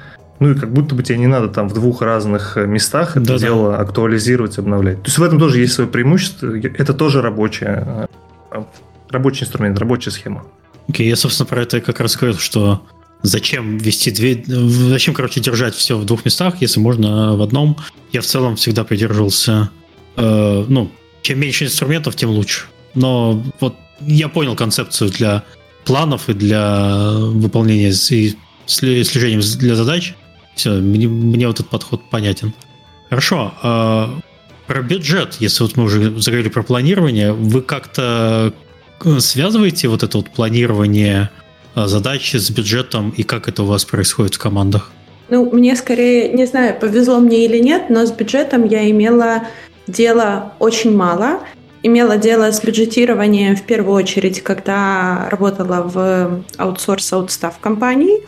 И в основном это был э, период пресейла, то есть, когда приходит заказчик и говорит, мы хотим, чтобы у нашей асфальтоусладоч... Э, асфальтоукладочной компании был портал, где каждый асфальтоукладчик мог отчитываться, сколько асфальта он уложил в каждый день и кто какую машину использовал и по какому заказу он выезжал. Это true story, это действительно такой портал делали вот э, для шведской компании, э, вот, маленькой, семейной. И там действительно мы приходили да, к тому, что мы расписывали сначала эту идею, угу. а потом смотрели, сколько на эту идею нам потребуется людей. А потом уже в человека-часах оценивали, там была система человека часов, э, ну, оплаты. Ну, как у всех аутсорс-компаний. Э, да, соответственно, ты считаешь, вот у сеньора у него такая категория, ты пред, пред, э, то есть ты Мало того, что ты анализируешь, что проект такой сложности, естественно, это делает не один проект менеджер это очень важно. На такую э, операцию привлекаются еще и чаще всего либо лиды подразделений, либо ребята, которые не ниже сеньора, соответственно, чтобы они могли дать э, нормальную оценку э, как и объем, объемом работы, так и сложности задач. То есть э, все мы знаем, что есть задачи, на которые можно спокойно посадить джуниора и просто поглядывать, что он делает, а есть задачи, которые требуют людей, у которых больше опыта, как минимум. Вот, соответственно, мы сопоставляли разные варианты, а что если мы посадим двух джуниоров и одного сеньора, который их будет подтягивать, а что будет, если мы, например, э, откажемся от дизайна совершенно и сделаем все это очень примитивно. И, соответственно, с этими вариантами мы шли к заказчику, и заказчик уже угу. дал э, решение. Естественно, естественно, случались ситуации, когда времени требовалось гораздо больше, чем это времени было запланировано и уплачено. В таких ситуациях нужно было с точки зрения проекта э, объяснить, почему это произошло вообще, почему, что действительно ли действительно э, ли в этой ситуации вина лежит на команде, которая обещала, заэстимейтила, но не успела, то есть неправильно оценила задачу, и, соответственно, убытки лежат на самой компании, на команде, либо разобраться, что, собственно говоря, происходит еще в течение разработки самого проекта, чтобы понять, а почему мы договорились на одно, а в результате заказчик в течение всего времени разработки просит что-то другое. То есть mm-hmm. суметь обосновать это дополнительное количество часов, на которое нам нужно согласиться э, с обеих сторон и понять, как мы вообще это будем реализовывать. Вот э, это, пожалуй, самый большой опыт э, бюджетирования, с которым я лично имела э, дело. А у вас совет? Или вы не про, вы не про деньги, а, вы про процесс? Нет, я могу поделиться. А, а, мне кажется, да, все-таки деньги больше считают а, вот где-то в заказной разработке, на аутсорсе. Угу. Там, там вот, вот это, наверное, более в Game деньги не считают, можно закрыть вообще вопрос, все. Ну, типа того, да, то есть в продуктовых командах, особенно, которые, которые делают свой продукт, особенно если продукт Класс. успешен, ну, часто скажем, да, может быть, не такое внимание, как нужно уделяют. Или там где-то это считается на уровне финансового директора, C-level и так далее. Угу. А, если говорить о белке, то в белке мы деньги э, считаем, а, причем на разных... Да, на разных уровнях. Несмотря на то, что там, мы успешная компания, успешные продукты, тем не менее, считаем, что это важно. А, на разных уровнях, повторюсь, и на уровне команды. То есть я понимаю, сколько стоит моя команда угу. в месяц, например, да, и как эта стоимость будет меняться с течением, э, там, в течение года. То есть сколько она стоит сейчас, сколько она будет стоить к весне, там, например. Вот, это, ну тут тоже важно косты сильно не э, раздувать там, где необходимости, э, необходимости нет. Я, может, очевидные вещи говорю, но вот, вот так. А, и... а, вы, а вы ростер используете для этого, да? Вы прям вот каждый месяц ро, рост, ростер, ростеринг, как? Что это? Я не знаю, что это. Но ростер это по сути а... человека человекодневный план, который ты там это типа вот в этом месяце нам нужно э, два бэкенд разработчика, а спустя там три месяца может быть один и соответственно затраты угу, на да, команду. Да. Я угу. не знал, что это так называется, но да, мы используем эту штуку. Вот, то есть верхнеуровнево на уровне компании у нас, понятно, есть P&L, да, это стандартный отчет Profit and Loss. Вот, если на уровне команды, то да, это список сотрудников, там их условно э, компенсации, и вот как она там меняется с учетом всех там рейзов, наймов и так далее. Вот, э, важная штука, на мой взгляд. А, и также на уровне фичи, да, мы можем посчитать, сколько стоила разработка вот той, той или иной фичи. То есть мы знаем, сколько она нам денег принесла, мы знаем, сколько стоила разработка. Соответственно, если одно меньше другого, то имеет смысл там как-то это дело скалировать, да, или масштабировать. Ну вот это, это, это по, помогает такого рода решений принимать в том числе. Я могу добавить, логично, у нас также история, то есть все считают на самом деле деньги, потому что мы же все же про деньги, да, без них никуда. Вот, и также просто подсчитываться внутренняя цена, если внутренний продукт, внутренняя стоимость продукта при помощи за человека часы и, соответственно, когда продукт от начала до конца завершен, мы можем посчитать, сколько нам вообще обошлось, какие затраты мы на этот продукт а, потратили, и сколько дальше что считать, сколько мы с него зарабатываем. Но, опять же, нам же прибыль нужно получить, да, соответственно. Либо, допустим, бывают такие ситуации, когда ты считаешь, там, сколько месяцев прошло, знаешь, что там стоит XXX уже э, денег продукт, а еще конца и края там, к примеру, не видно, и вроде он не показывает, там первые плей-тесты провели, не показывает никаких должных результатов, то тогда нужно подумать, как нам либо сократить расходы, либо вообще, может быть, запаузить проект, этот проект, потому что он невыгодный, юзерам не нравится, никто не хочет в него играть. Ну, то есть э, деньги – это важно, и на самом деле их все считают. Может быть, для проект-менеджеров это не настолько важно не настолько первостепенно, потому что а, вот у нас сколько еще всяких задач, но э, деньги мы тоже умеем считать. Окей, okay, хорошо. Uh, у нас почти все вопросы закончились. Я хотел бы под последний пункт поговорить про особенности именно project менеджера менеджмента в геймдева, геймдеве. Оговариваюсь уже все из вас работали не только в гейм, кроме Виталия, по-моему. Виталий всю жизнь э, попемил у нас только да. в геймдеве.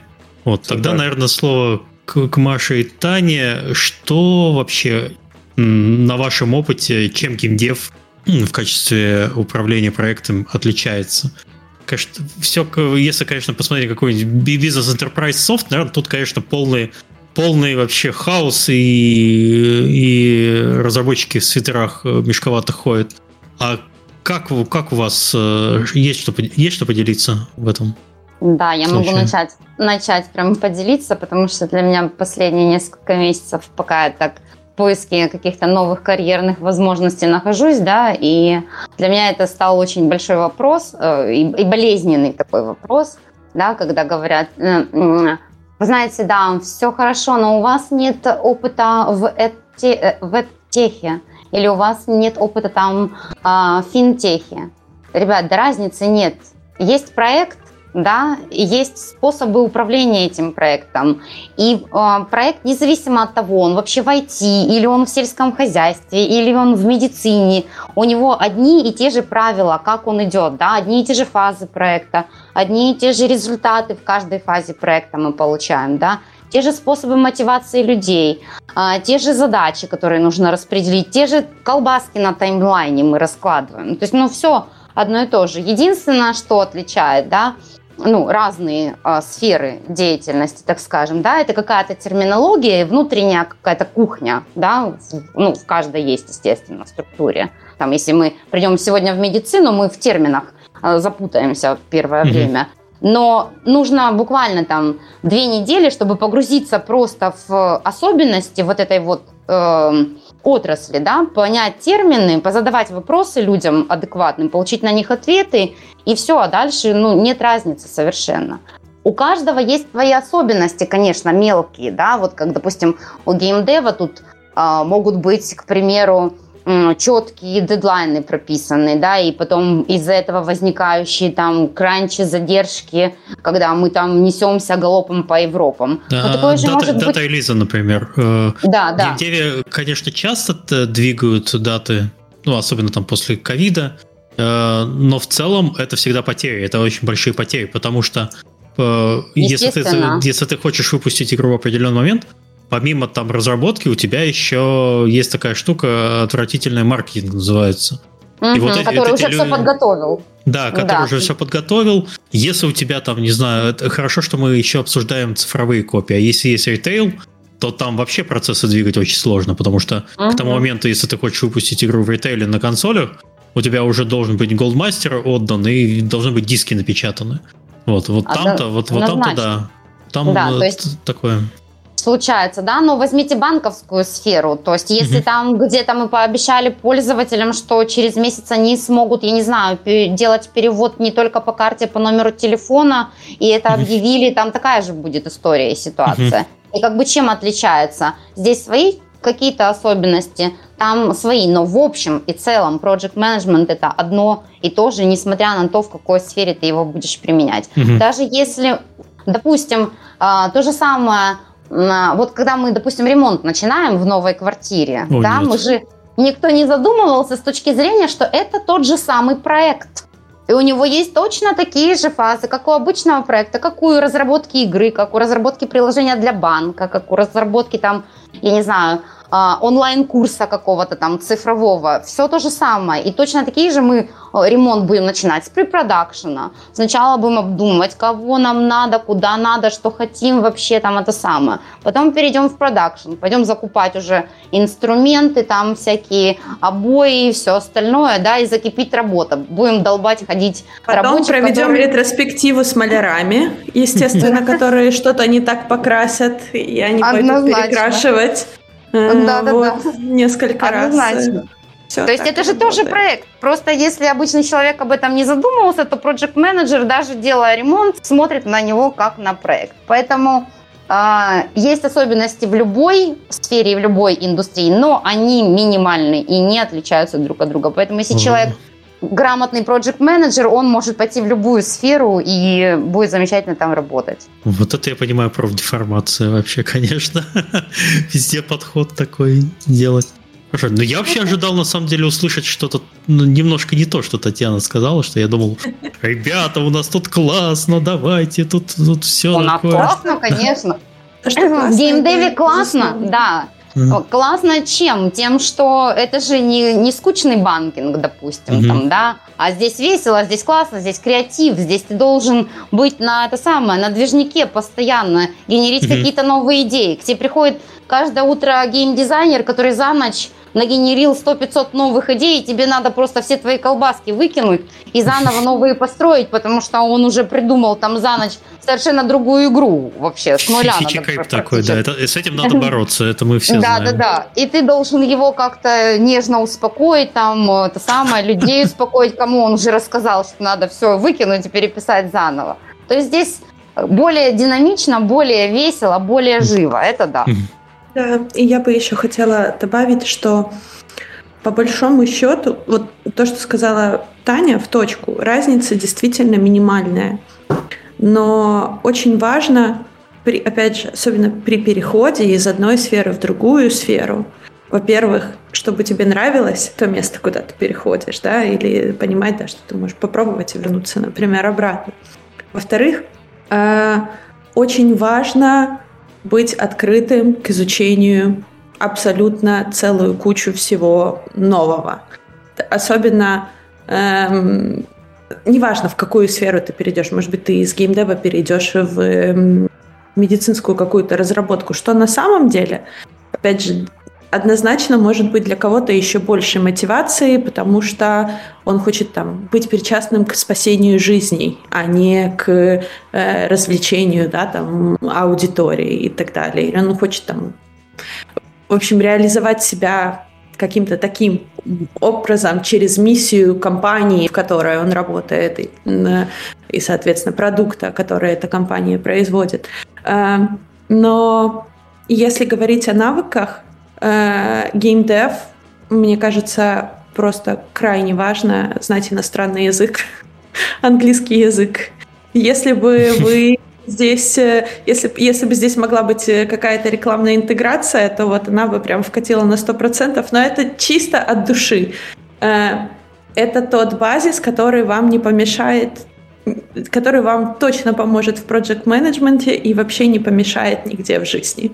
Э, сто процентов. А если вы хотите в геймдев, эм, как минимум вы сильно быстрее сможете вникнуть, потому что большинство источников, которые э, информации, которые вы можете получить, да, быстро и чему-то обучиться, послушать подкасты, конференции, еще чего-то.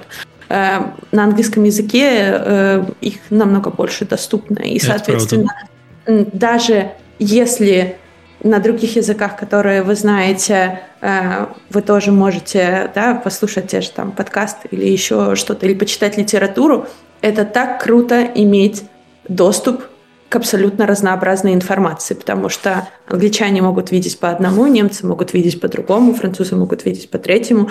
Соответственно, э, чем больше разнообразной информации ты можешь поглотить и быть готовым учиться, тем лучше. И вот знание иностранного языка, говорю чисто на своем опыте. Если бы, если бы не английский язык, я не знаю, кем бы я сейчас работала.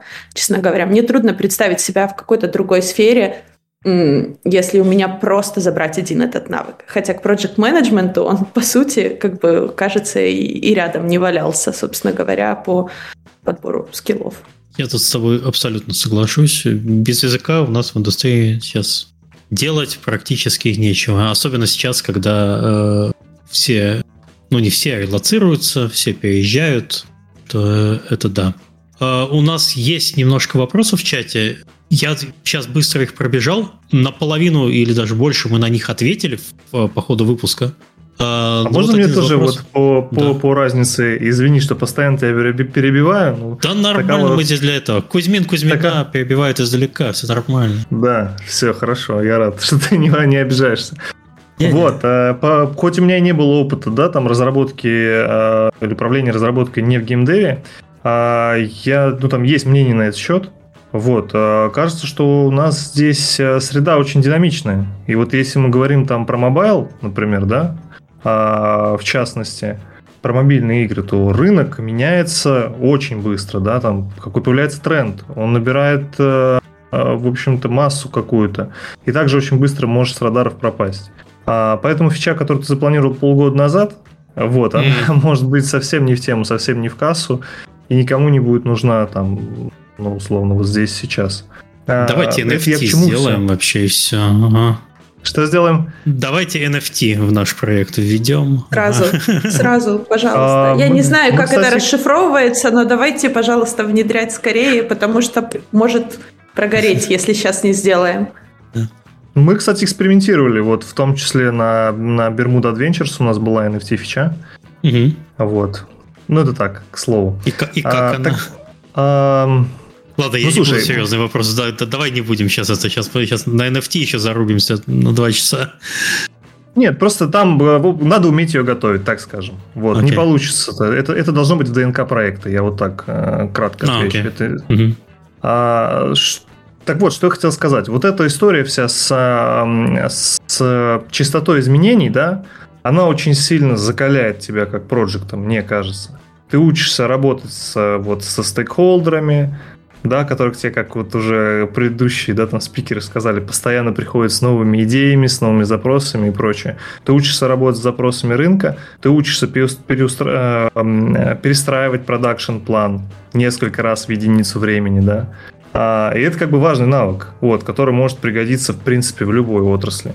А, я так скажу, там, господа, кто нас слушает не из геймдева, если к вам приходят кандидаты, ну вы серьезно задумайтесь. Это, это, это хорошие ребята. Если у них хороший трек-рекорд, если они работали там в одной, двух, трех компаниях, которые на слуху, не стоит сразу говорить нет, потому что просто нет а, именно в отрасли опыта.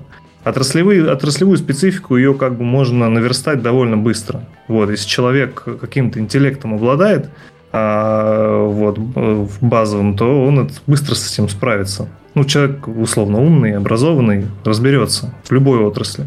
И вот последнее даже, да, то есть у того же, у, у того же Тинькофф банка у них была прям, а, насколько мне известно, практика нанимать, я не знаю, на каком уровне там это C-level, топ-менеджмент, но ребят из других отраслей, то есть не из банкинга именно спецов, которые придут с каким-то свежим взглядом, принесут какой-то свежий опыт а, и, собственно, дадут какое-то качественное преимущество а, компании.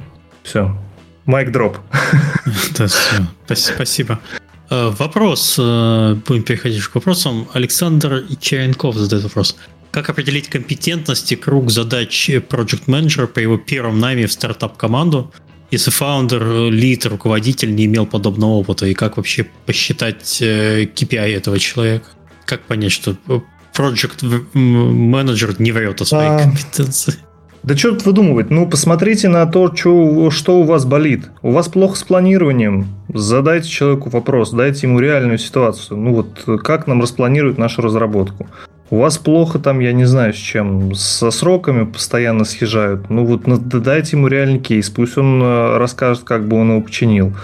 А не можете выстроить там, я не знаю, работу между отделами разными. Поставьте такую э, задачу, да, приведите такой пример в качестве кейса, дайте ему, посмотрите, как он размышляет.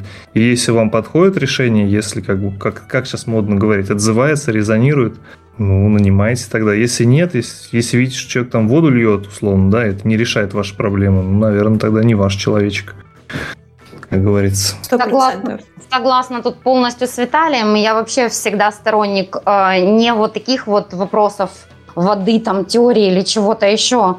ну, вот у нас каждый день масса кейсов, там, десятки происходят, да, в повседневной жизни, и каждое собеседование будет строиться по-новому у меня, и всегда так было и происходило. То есть вот живой кейс вчера произошло так, как ты поступишь, позавчера было вот так, в другой сфере, что ты сделаешь, и все, это сразу понятно, как человек отвечает, как бы он поступил, и откликается тебе это или не откликается. Да, однозначно.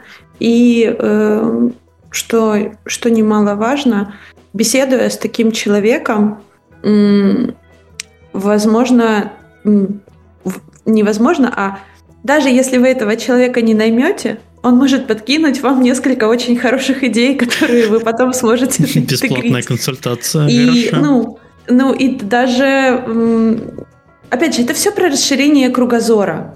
То есть вы, если у вас есть какие-то цели, да, которые вы себе представляете. То есть, если вы сейчас задумались о найме проект менеджера в команду, да, там свой стартап, наверняка у вас уже есть список проблем, которые вы планируете на этого проект менеджера э, повесить для того, чтобы он их разрешил.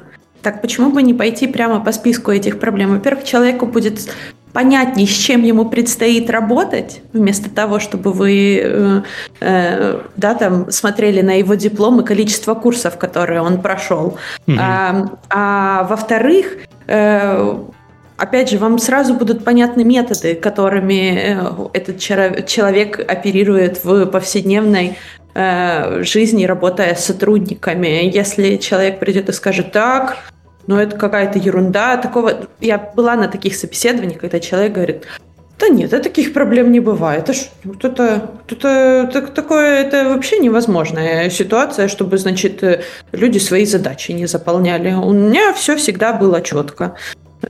Как бы деньги в бидончике и там угу. еще что-то. А тут, ну, то есть сразу становится понятно, что человек не твой.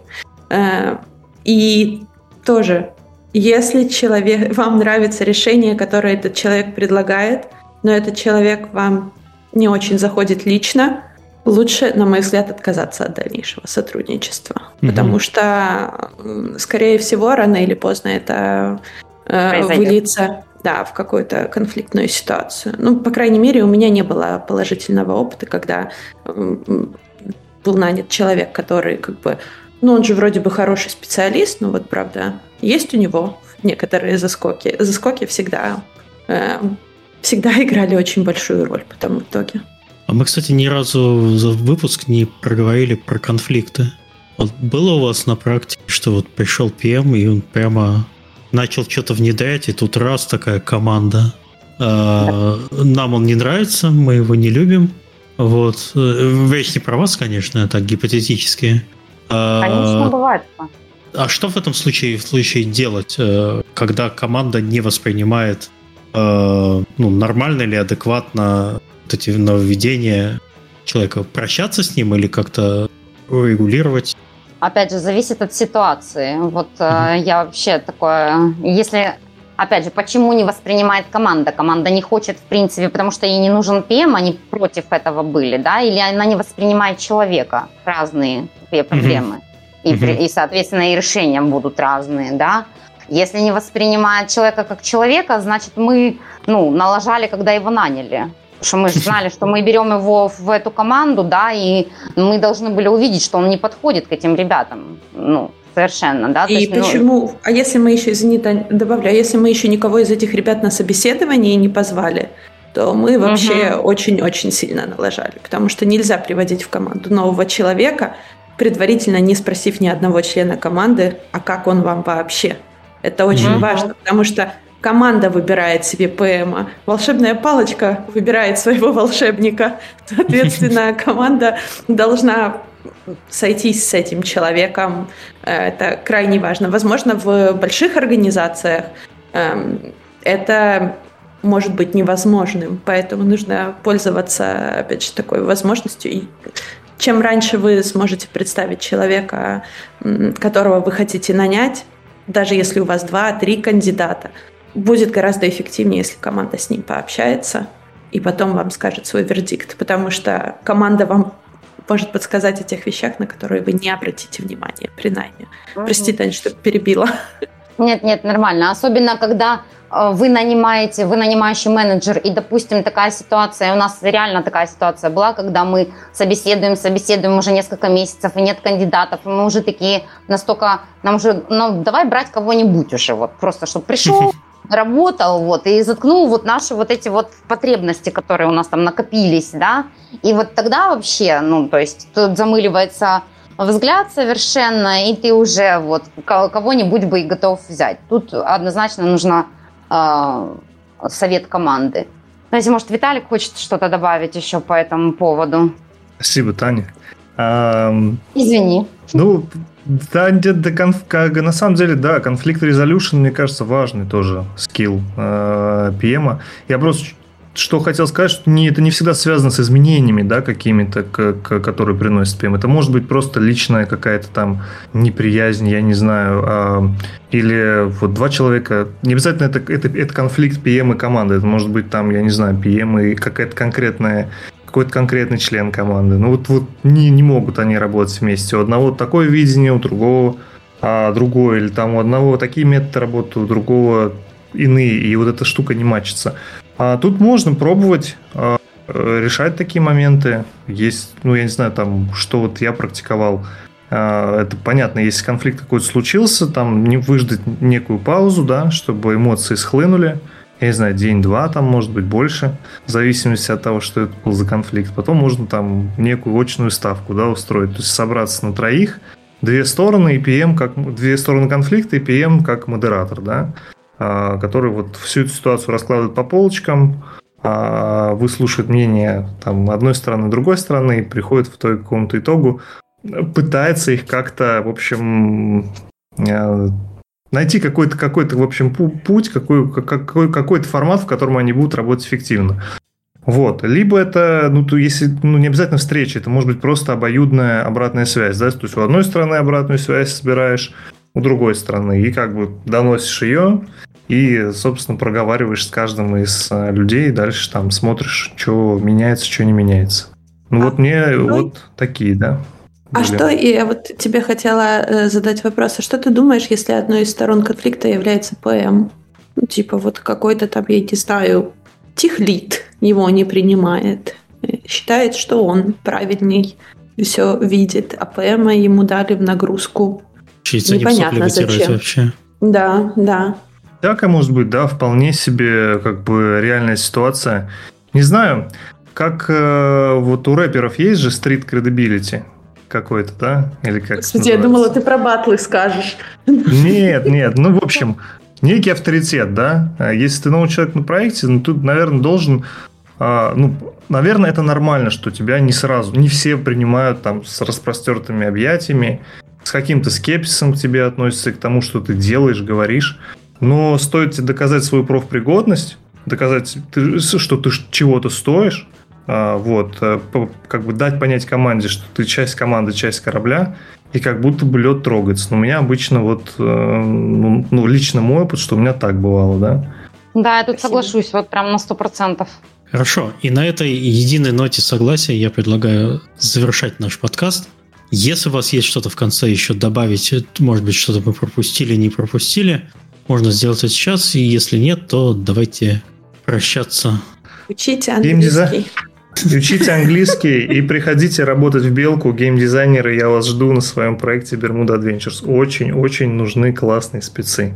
Смотрите, какой классный PM там в Белке. Приходите. Да, здоровский, веселый. Всем спасибо Вообще. огромное. Всем хороших спасибо. проектов и интересных задач. Все, да. Спасибо. Спасибо пока. большое. Пока-пока. Спасибо, пока-пока.